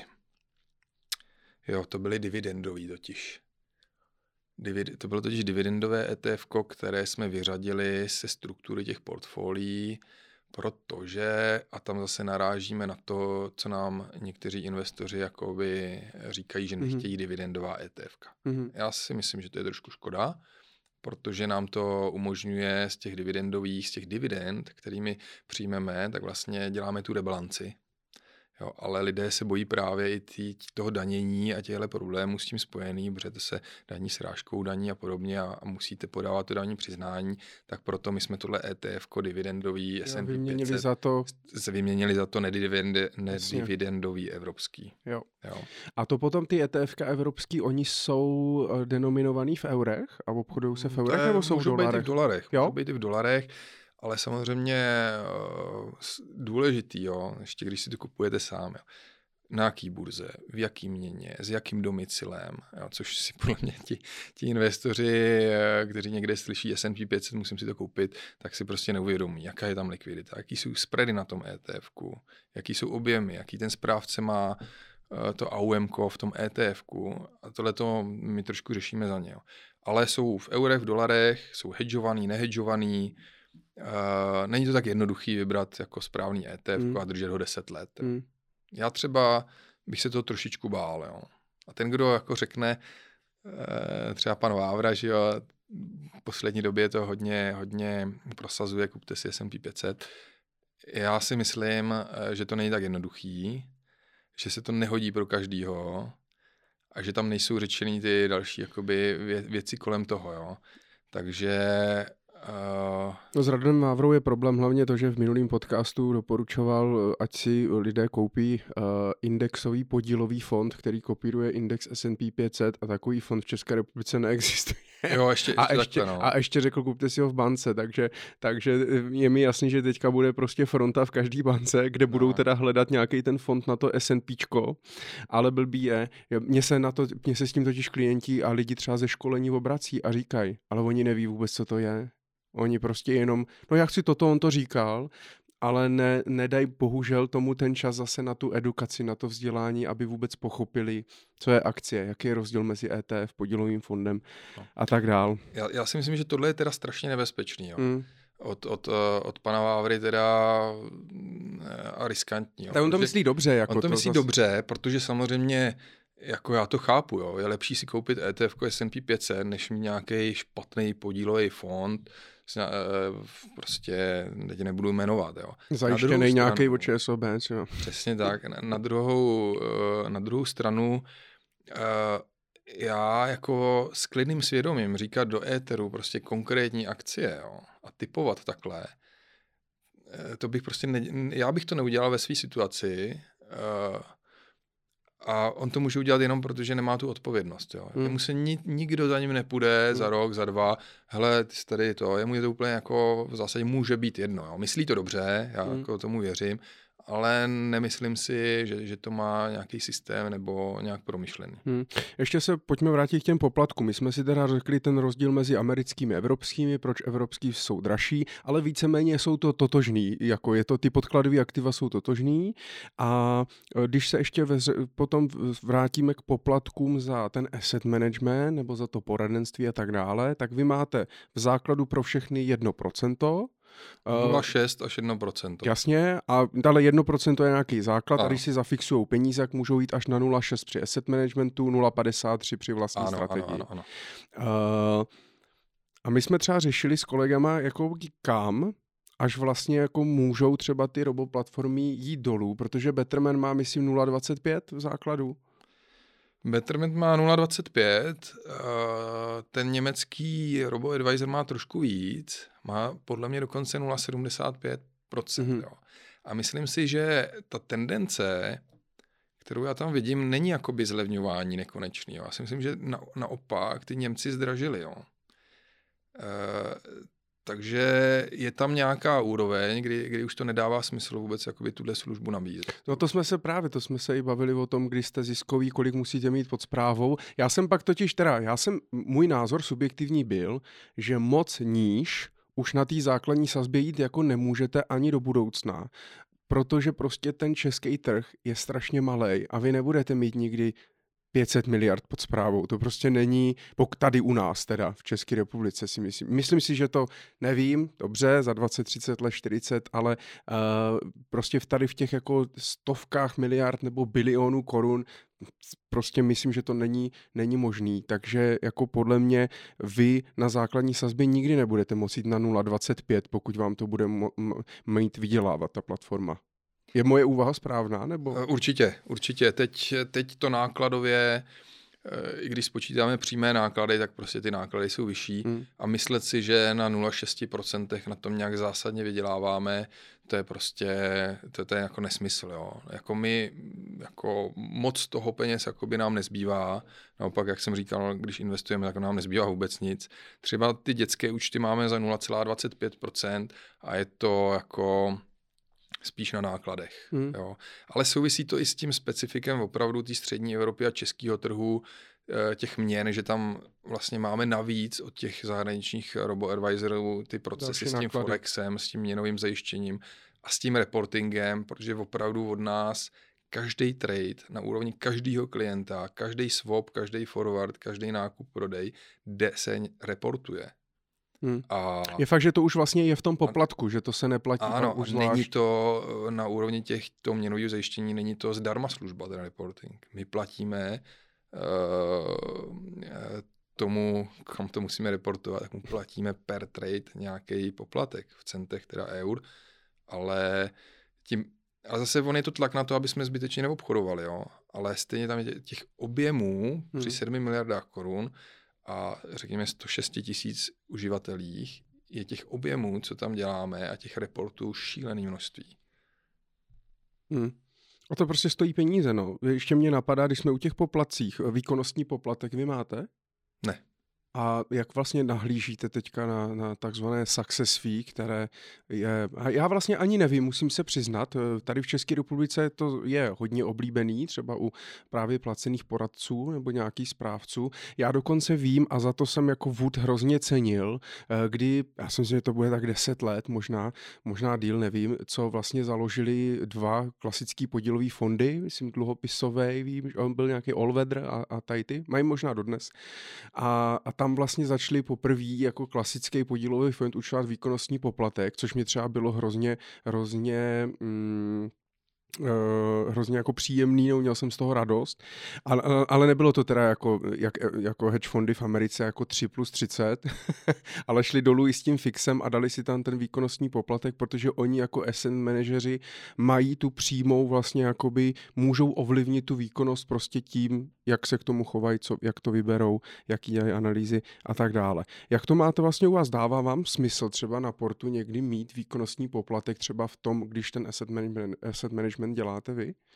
No, e, můj názor je, že u toho pasivního způsobu investování přes ta ETF to nedává moc jako smysl. Jo? Mm-hmm. Protože naše možnosti, jak ovlivnit tu výkonnost, řekněme si na rovinu, je jakoby velmi nízká. Jo? Ve chvíli, kdy my bychom dělali aktivní uh, portfolio management a snažili se generovat pro klienta nějaký nadvýnos nad ten index, nad ten benchmark, tak to smysl samozřejmě dává. Je to jediný, jediná z možností, jak prostě uh, vlastně být, mít motivovaný a že, že to dělám správně.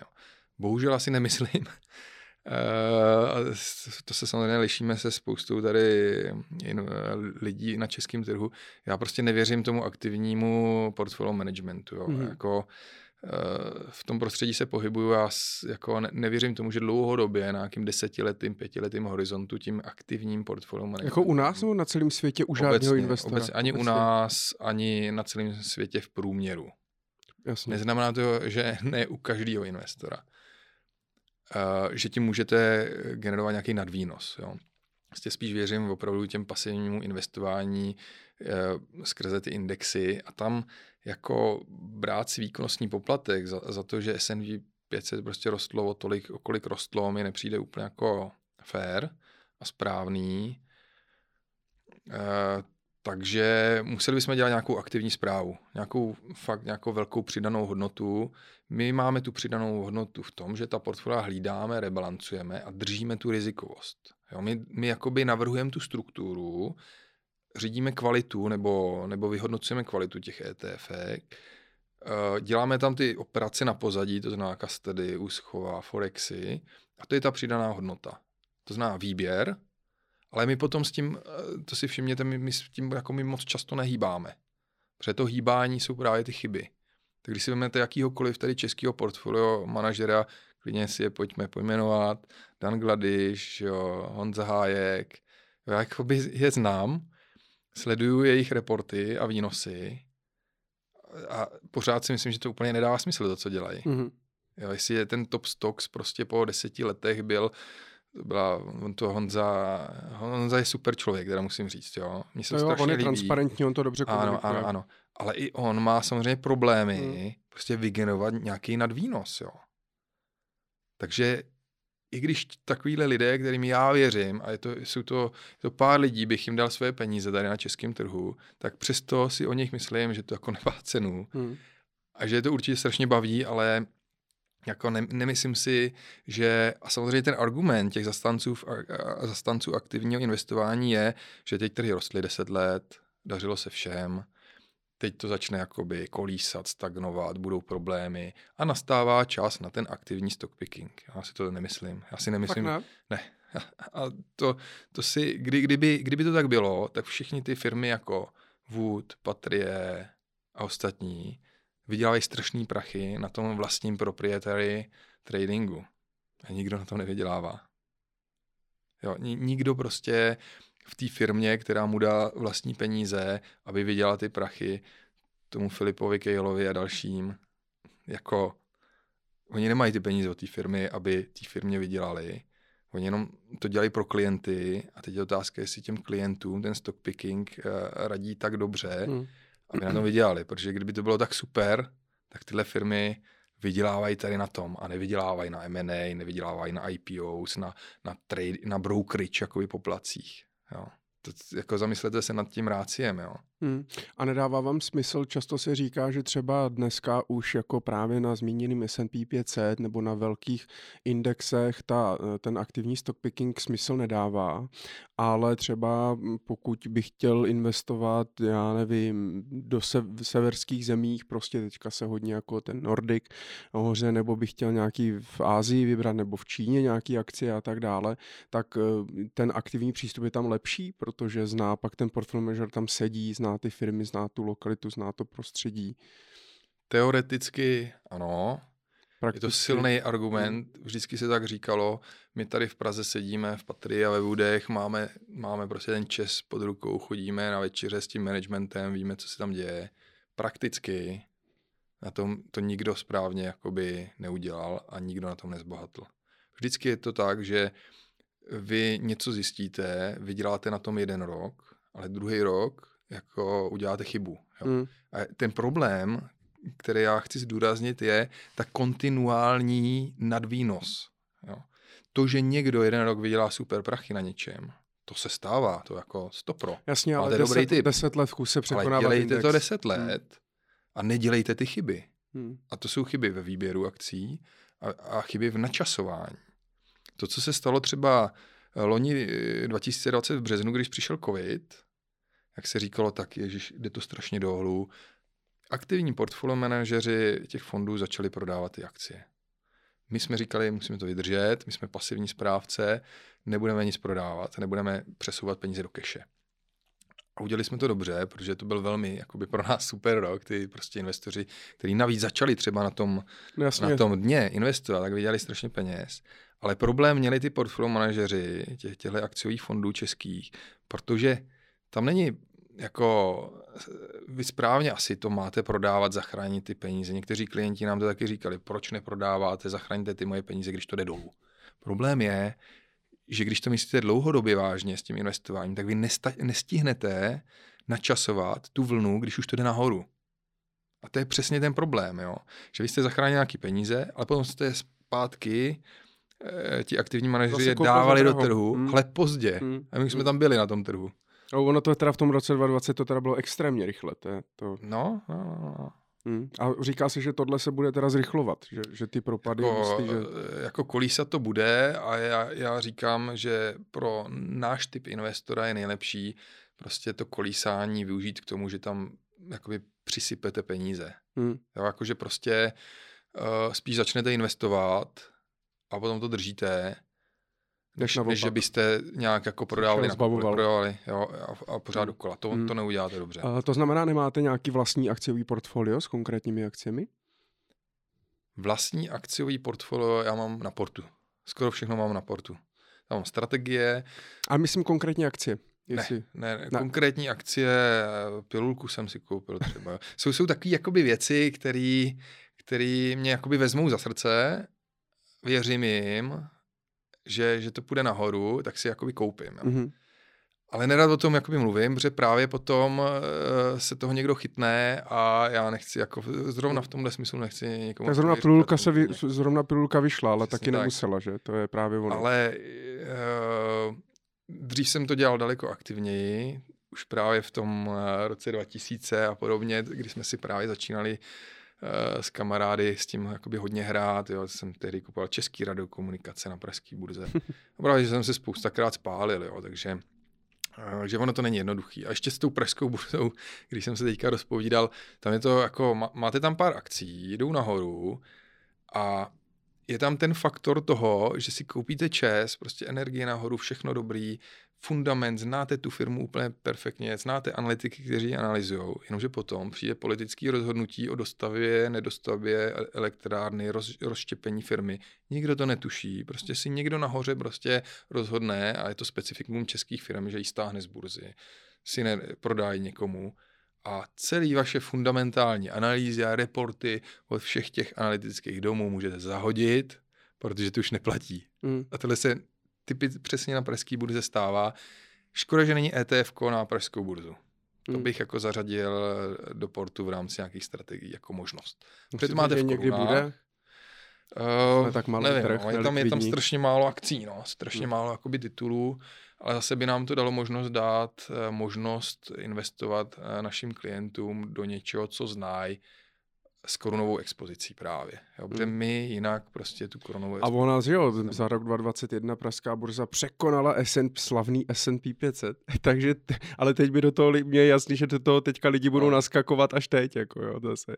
No, všechno, co se řekne, že, že je dobrý a že to překonává, tak je vždycky pozdě, jo. Navíc, když se to řekne v médiích, jo, že farmacie, jo, zelená energie, tak všechny ty ETF kašly nahoru no. už předtím, než si to právě A ti, co, vě, ti, co, ti, co věděli, tak už na tom dávno, dávno vydělali. No. Uh, ještě jsem se chtěl zeptat, když vás tady mám a bavíme se o těch měnách a vás ty měny tak doprovází celý život.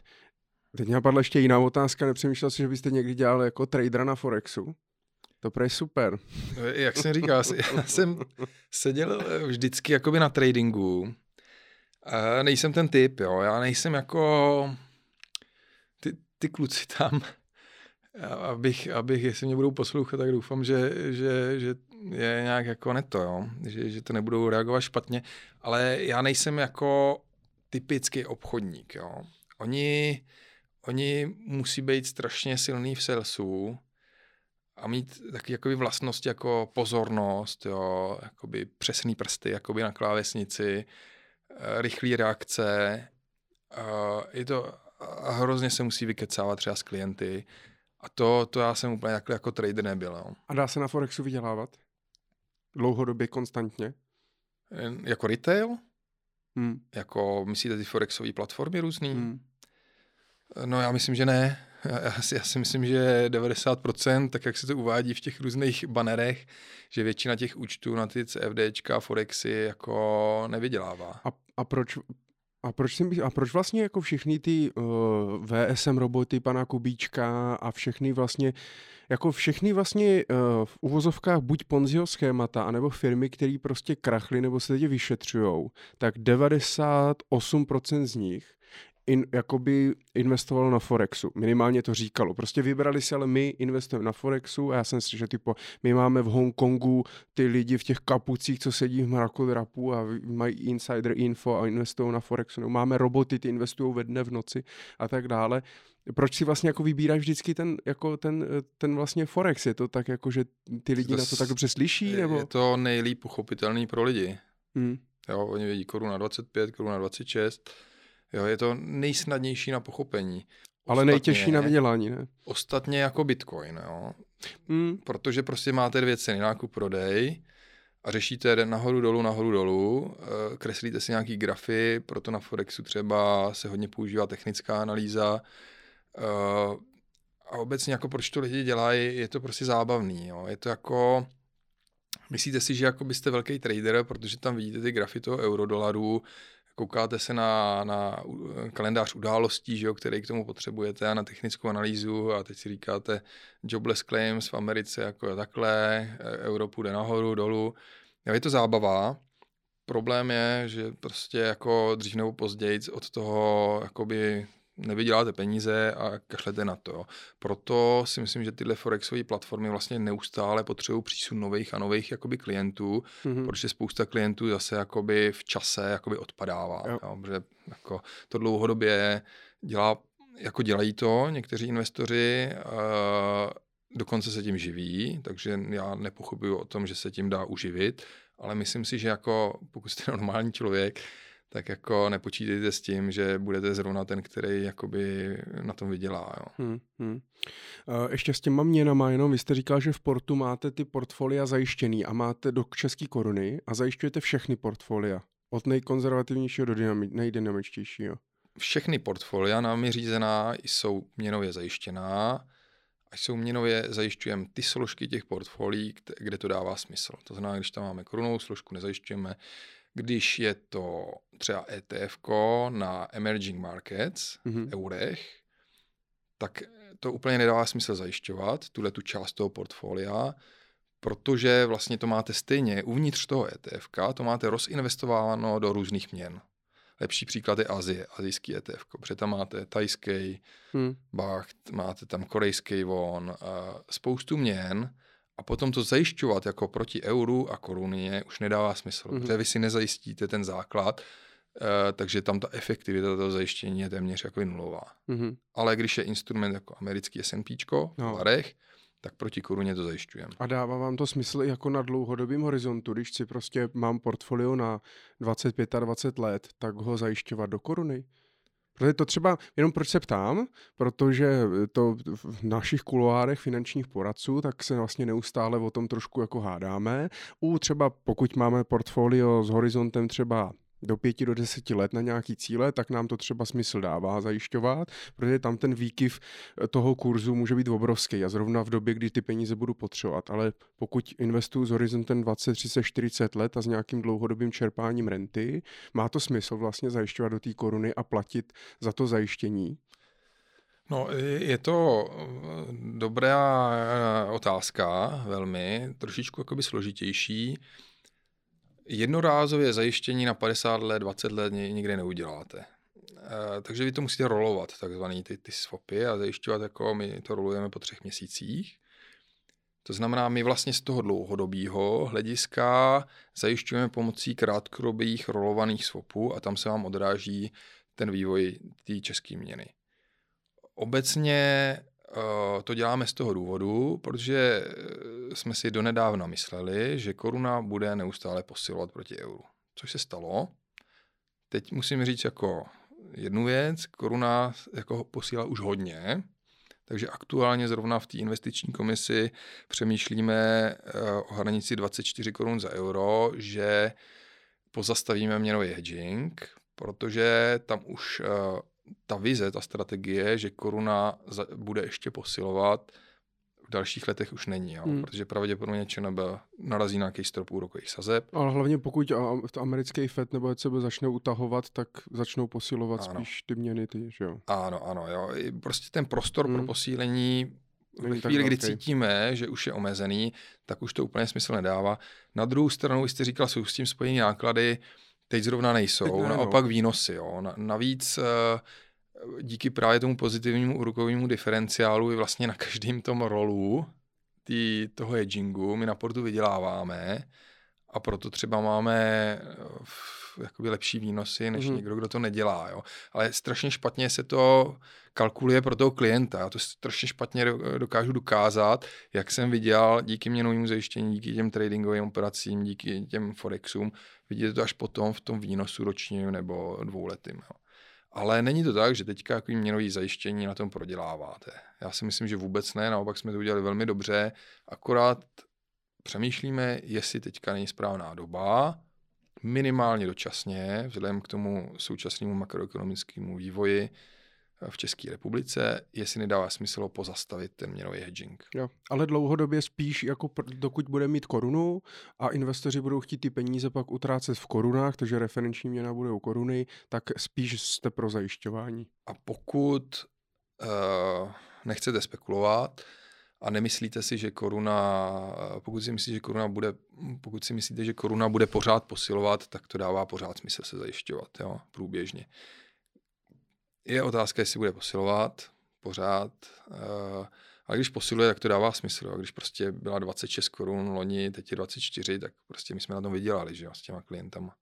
A co když klient třeba, je to specifický, jo, ale tak bavíme se, eh, co když klient má v plánu se na důchod odstěhovat na Floridu a investuje přes portu? Hmm.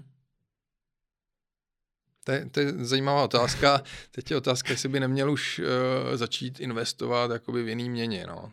Jo, my máme třeba jako eurový investice, takže můžete mít investici rovnou už v eurech a neřešit to. Mhm. Jo, ale myslím si, takhle z hlavy vám to neřeknu, ale je to otázka různých faktorů, jako je očekávaný kurz dolaru, sazby a vaše, v čem máte teďka příjmy, je tam více faktorů. Hmm, hmm. No, je potřeba nad tím prostě trošku přemýšlet. Ano, Není to tak ano. jednoduchý, prostě kliknu a je to. Uh, pojďme tady tohle uzavřít, ještě mě řekněte jenom, uh, co vlastně dál třeba v portu chystáte, případně v čem jsou třeba ty vaši konkurenti v Americe a ve světě jako třeba dál, nebo lepší, jestli vlastně je něco takového, nebo jste třeba na jejich úrovni. No, já si myslím, že co se týče procesu a způsobu investování do ETF, si myslím, že jsme na jejich úrovni určitě. Jo. Prostě ty reinvestice dividend, rebalance, všechny ty věci, které tam my děláme, tak děláme úplně stejně jako oni. Uh, spíš jde tedy o nějaký produktový rozvoj, kdy oni jdou, jakoby se rozvíjí právě víc do toho bankovnictví, platebního styku, eh, a dalších jakoby služeb eh, a rozvíjí se i eh, do toho směru, tak já tady mám asset management, robo advisory, tak vedle můžete mít ale brokerage. To má třeba ten německý Scalable Capital. To je věc, pro mě jakoby velká inspirace Mhm. a eh, tímhle směrem asi jakoby v portu půjdeme. To znamená, že Wood bude mít eh, v podstatě jako eh, retailového brokera, kde si budu moct třeba koupit to S&P 500. V zásadě přesně tak, přesně tak. V zásadě retailového broukera, akorát s jednou jakoby výhradou, eh, já nechci dělat platformu na intraday trading a spekulace. Mhm. To znamená, já nebudu spouštět spekulativní jakoby forex na intradejní právě takovouhle věc, ale přijde mi dobrý, když chce někdo si postavit svoje prostě portfolio na tři roky, na pět let, eh, tak mu dá tu možnost Mhm. aby si ho nestavili jenom z těch ETF, ale mohl si tam dát třeba akcie Tesly, mohl si tam dát konkrétní věci. Úplně jako nerad prostě bráním lidem v tom, co chtějí jakoby dělat, kromě toho, aby nedělali jako blbosti, jako je spekulace a trading. Jo. A je to něco, co už se vyvíjí, nebo zatím je to jenom na papíře? Uh, ne, to se, to se vyvíjí, no. Hmm. Ale ne, jak říkám eh, tady ovšem skoro, není to tak jakoby jednoduché na úrovni back officeu, eh, exekuce jakoby těch, těch příkazů. A a plán? no můj plán je, že letos bychom mohli spustit investování do, řekněme, blue chips akcí, vybraných třeba 100-150 akcí a do kryptoměnových ETF nebo blockchainových akcí, mm-hmm.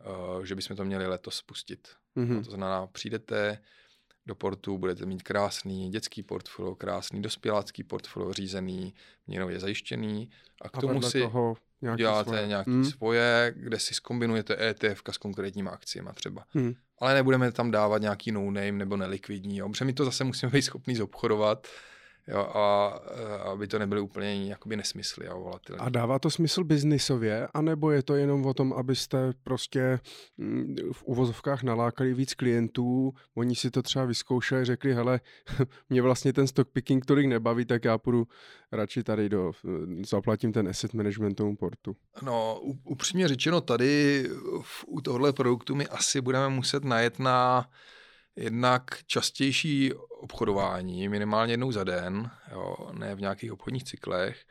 Druhá věc je, eh, že asi nepojedeme jako fíčko z AUMK, ale bude tam nějaká kombinace per pokyn.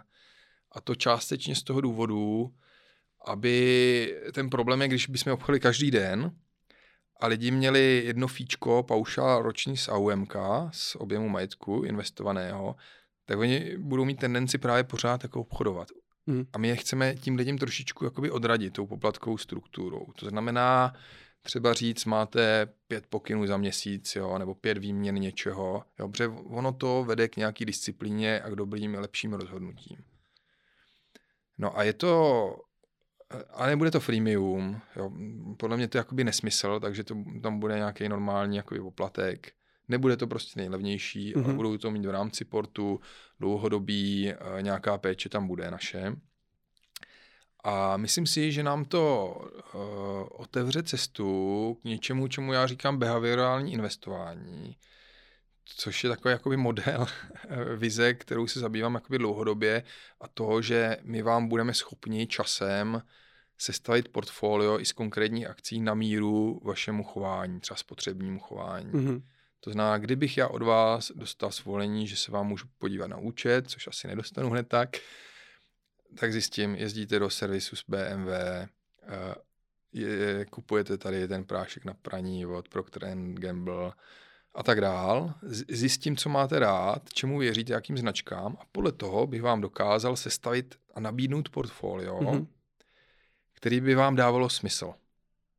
A podle mě to strašně důležitý, ne třeba kvůli výnosům, to by nebylo portfolio no. s maximálním výnosem, ale s nejlepší afinitou k vám jako člověku, to znamená s nejlepší disciplínou, vy byste tomu prostě věřil, že vám tam nedávám akcie Volkswagenu, ale akcie BMW. Hmm. Hmm. Jo, má to nějaký jakoby jádro, nějaký smysl, e, není to samozřejmě dopracovaný, ale nějakým takovým směrem já bych se chtěl jakoby pohybovat v rámci toho. A v Americe to tak je? Ani v Americe tohle není.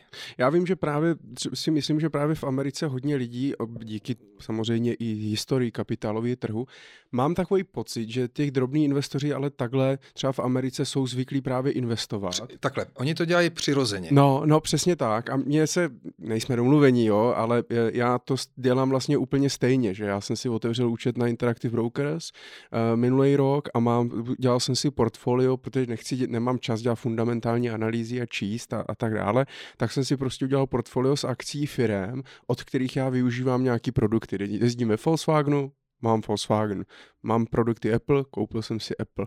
A vlastně mě to dává strašný smysl, kupuju to s nějakým dlouhodobým horizontem, protože ty produkty využívám, vím, že fungují, jsem s nimi spokojený a, a nedělám to primárně samozřejmě kvůli, jenom, jenom kvůli nějakému krátkodobému výnosu, ale to je i tím, že ty akcie chci držet dlouhodobě. Takže mě to líbí. Tady Přesně tak, jak, hmm. jako, myslím si, že v mém případě jde jenom o to, to dostat do nějakého online automatizovaného světa, aby jsme to dokázali dělat uh, za toho klienta s nějakou jakoby lepší jakoby logikou. Jo. Hmm, a není to trošku Takže, už aktivní zpráva potom? no tohle je trošku jiný produkt. Tohle je trošku jakoby jiný produkt, ale uh, aktivní zpráva je, že, že to třeba pořád prohazujete. Jo. Jo. Jako vyměňujete, hledáte ty jakoby dna a ty, ty vrcholy těch jednotlivých akcích. To je ještě něco jiného. Jo. Já si myslím, že aktivní zpráva není to, že si navrhnete dlouhodobý portfolio, tak aby vám vyhovovalo. Hmm. Jo, to je ještě jakoby jiný, jiný pohled na tu věc. No tak to vypadá, že máte ještě teda hodně práce před sebou, takže asi strašně, končit neplánujete. Strašně, strašně, samozřejmě, jak jsem říkal, chceme vstoupit do Polska, na Slovensko, Rumunsko, Maďarsko. Ale tak to už asi nepovedete odsaď, tam si budete hledat management, ne? Nebo jo? Hleda, hledáme lidi tady uh, a nemůžeme je najít. Tak hmm. kdybyste o někom věděl. Tak kdybyste, můžem posluchače vyzvat, pokud byste o někom věděli, můžete napsat přímo Radimovi a, a najděte si ho někde na sociálních sítích nebo na portu, určitě nějaké kontakty má. Mě by možná zajímalo, vzhledem k tomu, kolik těch projektů chcete ještě dělat, Měl jste v plánu, říkal jste, že byste chtěl dodělat to doktorantský studium a, a tak dále. Vy budete mít letos 47. Není to už čas odejít e, třeba na rentu a začít si ten život trošku i užívat jiným způsobem než jen prací? Mm, ne, není. Na, na rentu asi o tom nepřemýšlím. Asi by to musela být taková renta, která mě přesvědčí o tom, jako obeplout na nějaký jachtě celý svět, tak možná jo, ale asi by mi to stejně ten biznis chyběl. Jo. Ještě, mm-hmm. ještě, ještě pořád eh, jsem relativně jako zdravý a pořád, pořád jako mám dobrý jako nápady a myšlenky, takže není to, já jsem podnikavý člověk, jo, budovatel, takže by mě to nebavilo. Jo, a prostě ty, ty home office, co byly teďka, tak jsem z toho byl úplně šílený. Jo. A ve finančním plánu máte někdy nějakou, nějakou rentu? Ne. Naplánovanou? Mm-mm. Nemám nic jako naplánovaného. Já pojedu asi, dokud mě to bude bavit a dokud to půjde. jo. A e, co vlastně, protože s tím i mě teda napadá ta otázka, e, co vlastně sportu do budoucna i obecně zvou ten company. Možná někteří klienti se taky můžou ptát, protože e, mě je 32 a tak můžu mít ty peníze tam dalších 30-40 let. Otázka je, jestli těch 30-40 let tady ten company bude, protože Honzovi Sikorovi bude, já nevím, 90. To znamená, a samozřejmě ten company není obchodno, jakoby veřejně obchodovaná společnost, vlastní to tři, tři lidé jsou je v privátních, v privátních rukou. Eh, máte nějaké informace, co oni vlastně s tím mají třeba v plánu, jestli tam nějak, nějaký jako předat to dětem, někdy to prodat, nebo to úplně zavřít? Eh, ne, nemůžu mluvit za ně.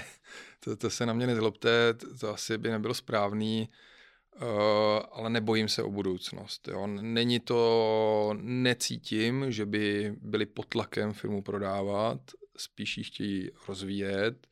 Samozřejmě mají, mají děti, takže jako scénář předáme to dětem, může být na stole, pokud se jakoby dohodnou. Uh, takže to se musí zeptat jich. A vy máte nějaký podíl ve Wooten Company, nebo v Portu není založený jako SROčko, jako samostatně, tak jak byl třeba Fantlift, že? Portu, Portu je, v rám, je brand v rámci Wooten Company, není to samostatný, ve Woodech podíl nemám. A samozřejmě se snažím, seč mi síly stačí, abych podíl v portu nebo ve vůdech hmm, získal. Hmm, hmm. Tak bylo by to spravedlivý asi, když jste tu, jako tu práci uh, udělal. Máte ještě nějaké další plány, nebo si dokážete teda představit, že následujících 20 let se budete věnovat portu a dalším přidruženým projektům tohoto typu? Nebo je ještě něco jako vysněného, nebo máte nějaký projekt třeba v šuplíku, na který ještě nepřišel čas? vysněnýho. Eh, zase já, já, jsem jako praktik, praktický člověk, eh, mám nějaký takový jakoby vize týkající se investičního prostředí, který by se mi líbilo, eh, kdybych je mohl zrealizovat, ale hmm, jsem zase jako docela skromný. Jo. Já tady nebudu stavět jako vzdušné zámky z něčeho, co si myslím, že je nereálný jakoby spouštět a nemám, musím říct, nemám dlouhodobý vize. Jo. Jako, že bych si řekl, v 50 mm. udělám tohle, v 55, v 60 se někam odstěhuju. Vy musí, čekáte na ten úkol zase. Uh, čekám, no, no, já si ho dávám sám, jo. To, to zase já, já jenom potřebuji, aby mi ten úkol uh, někdo řekl, jo, tak to udělej. Mm-hmm. Jo, souhlasím s tebou, udělej to podle sebe a uh, my ti do toho nebudeme kecat. Jo, mm. to je ještě druhá věc, když mi do toho moc kecají, tak to, to mi moc nevyhovuje. Eh, ale nemám to takhle. Spíš jako dlouhodobý cíle je uh, jako děti. Uh, já bych jako s dětma strašně rád jako cestoval, jak jsem říkal na začátku. To by mě lákalo, prostě jsem plánu s nima prostě se podívat do té Ameriky, projet to s nima. Zatím i teda kvůli teda covidu, teda hmm. to mě strašně štve, se, se to vlastně neuskutečnilo. Takže teď se s nima prostě učím na přijímačky, na Gimple, Jo, takže to, je, to má místo toho učení na to, na, na to doktorantské studium, tak prostě se připravujeme na přijímací zkoušky a ty, ty testy jsou docela složitý, takže, takže je to docela sranda. Hmm. No mě malý jde do školy za dva roky a hrozně se toho bojím, protože ze školy si vůbec nic nepamatuju, tak nevím, jak, jak mu s tím pomůžu. Radine mě ještě mě napadá nakonec, eh, když neplánujete teda žádnou rentu, musíte vlastně ještě dneska pracovat teda nebo už ne? A už pracujete jenom pro zábavu? Musím pracovat. Musíte pracovat. No, tak jako živím manželku, tři děti, Uh, já jsem si jako nenaskrblil tolik peněz, jak, to, jak to možná vypadá. Navíc, jak říkám, nejsem, nejsem úplně jakoby vyděrač uh, vůči, vůči majitelům nebo tomu, kdo mi ty peníze dává, takže uh, stojím nohama na zemi, takže určitě musím pracovat. Mm. Já samozřejmě tady ještě spoustu věcí, na které jsem se třeba chtěl zeptat, ale už, uh, už si myslím, že si povídáme dlouho, takže to necháme zase na příště. Já věřím, že třeba za dva, tři, čtyři roky se tu možná potkáme uh, zase, uh, zase u mikrofonu a můžeme si povykládat, kam se to posunulo, co za nové projekty jste vymyslel a tak dále. Já vám budu moc držet palce, nejen abyste dostal podíl od Wooten Company za, jako poděkování za tu práci, kterou si určitě zasloužíte zasloužíte, aby se vám podařilo eh, prostě vybudovat to, co, to, co chcete a zlepšil jste eh, to investiční prostředí a tu finanční gramotnost eh, v České republice. Radíme, děkuji moc, že jste přišel. Děkuji za pozvání, nashledanou. No a my jsme u konce. Vám chci taky poděkovat, pokud jste to doposlouchali až do poslední minuty, protože ten příběh byl opravdu zajímavý. A já samozřejmě nakonec ještě jednou musím poděkovat partnerovi této, této epizody, celého našeho podcastu firmě Raynet, která, jak jsem říkal na začátku, vyvíjí a poskytuje nejoblíbenější české CRM řešení. Ve finančnictví ji používají jak poradci, tak eh, samozřejmě velké finanční skupiny, které přes eh, to CRM můžou spravovat veškerou klientskou agendu, včetně evidence klientů, jejich smluv, podepisování finančních produktů, hlídání klíčových deadlineů a tak dále. V Raynetu najdete veškeré analýzy výsledků, odhalíte nějaké cross-sell příležitosti u svých klientů a podobně. Určitě je lepší si to vyzkoušet, to si můžete vyzkoušet zadarmo a když to uděláte přes adresu, kterou najdete dole v popisku tohoto rozhovoru, tak můžete mít vlastně CRM na prvních 6 měsíců s 50% slevou. Takže moc děkuji za jejich podporu, za to, že můžeme přinášet tyto unikátní životní příběhy a vám, posluchači, vám přeji krásný den a děkuji moc, budu se těšit zase u příští epizody.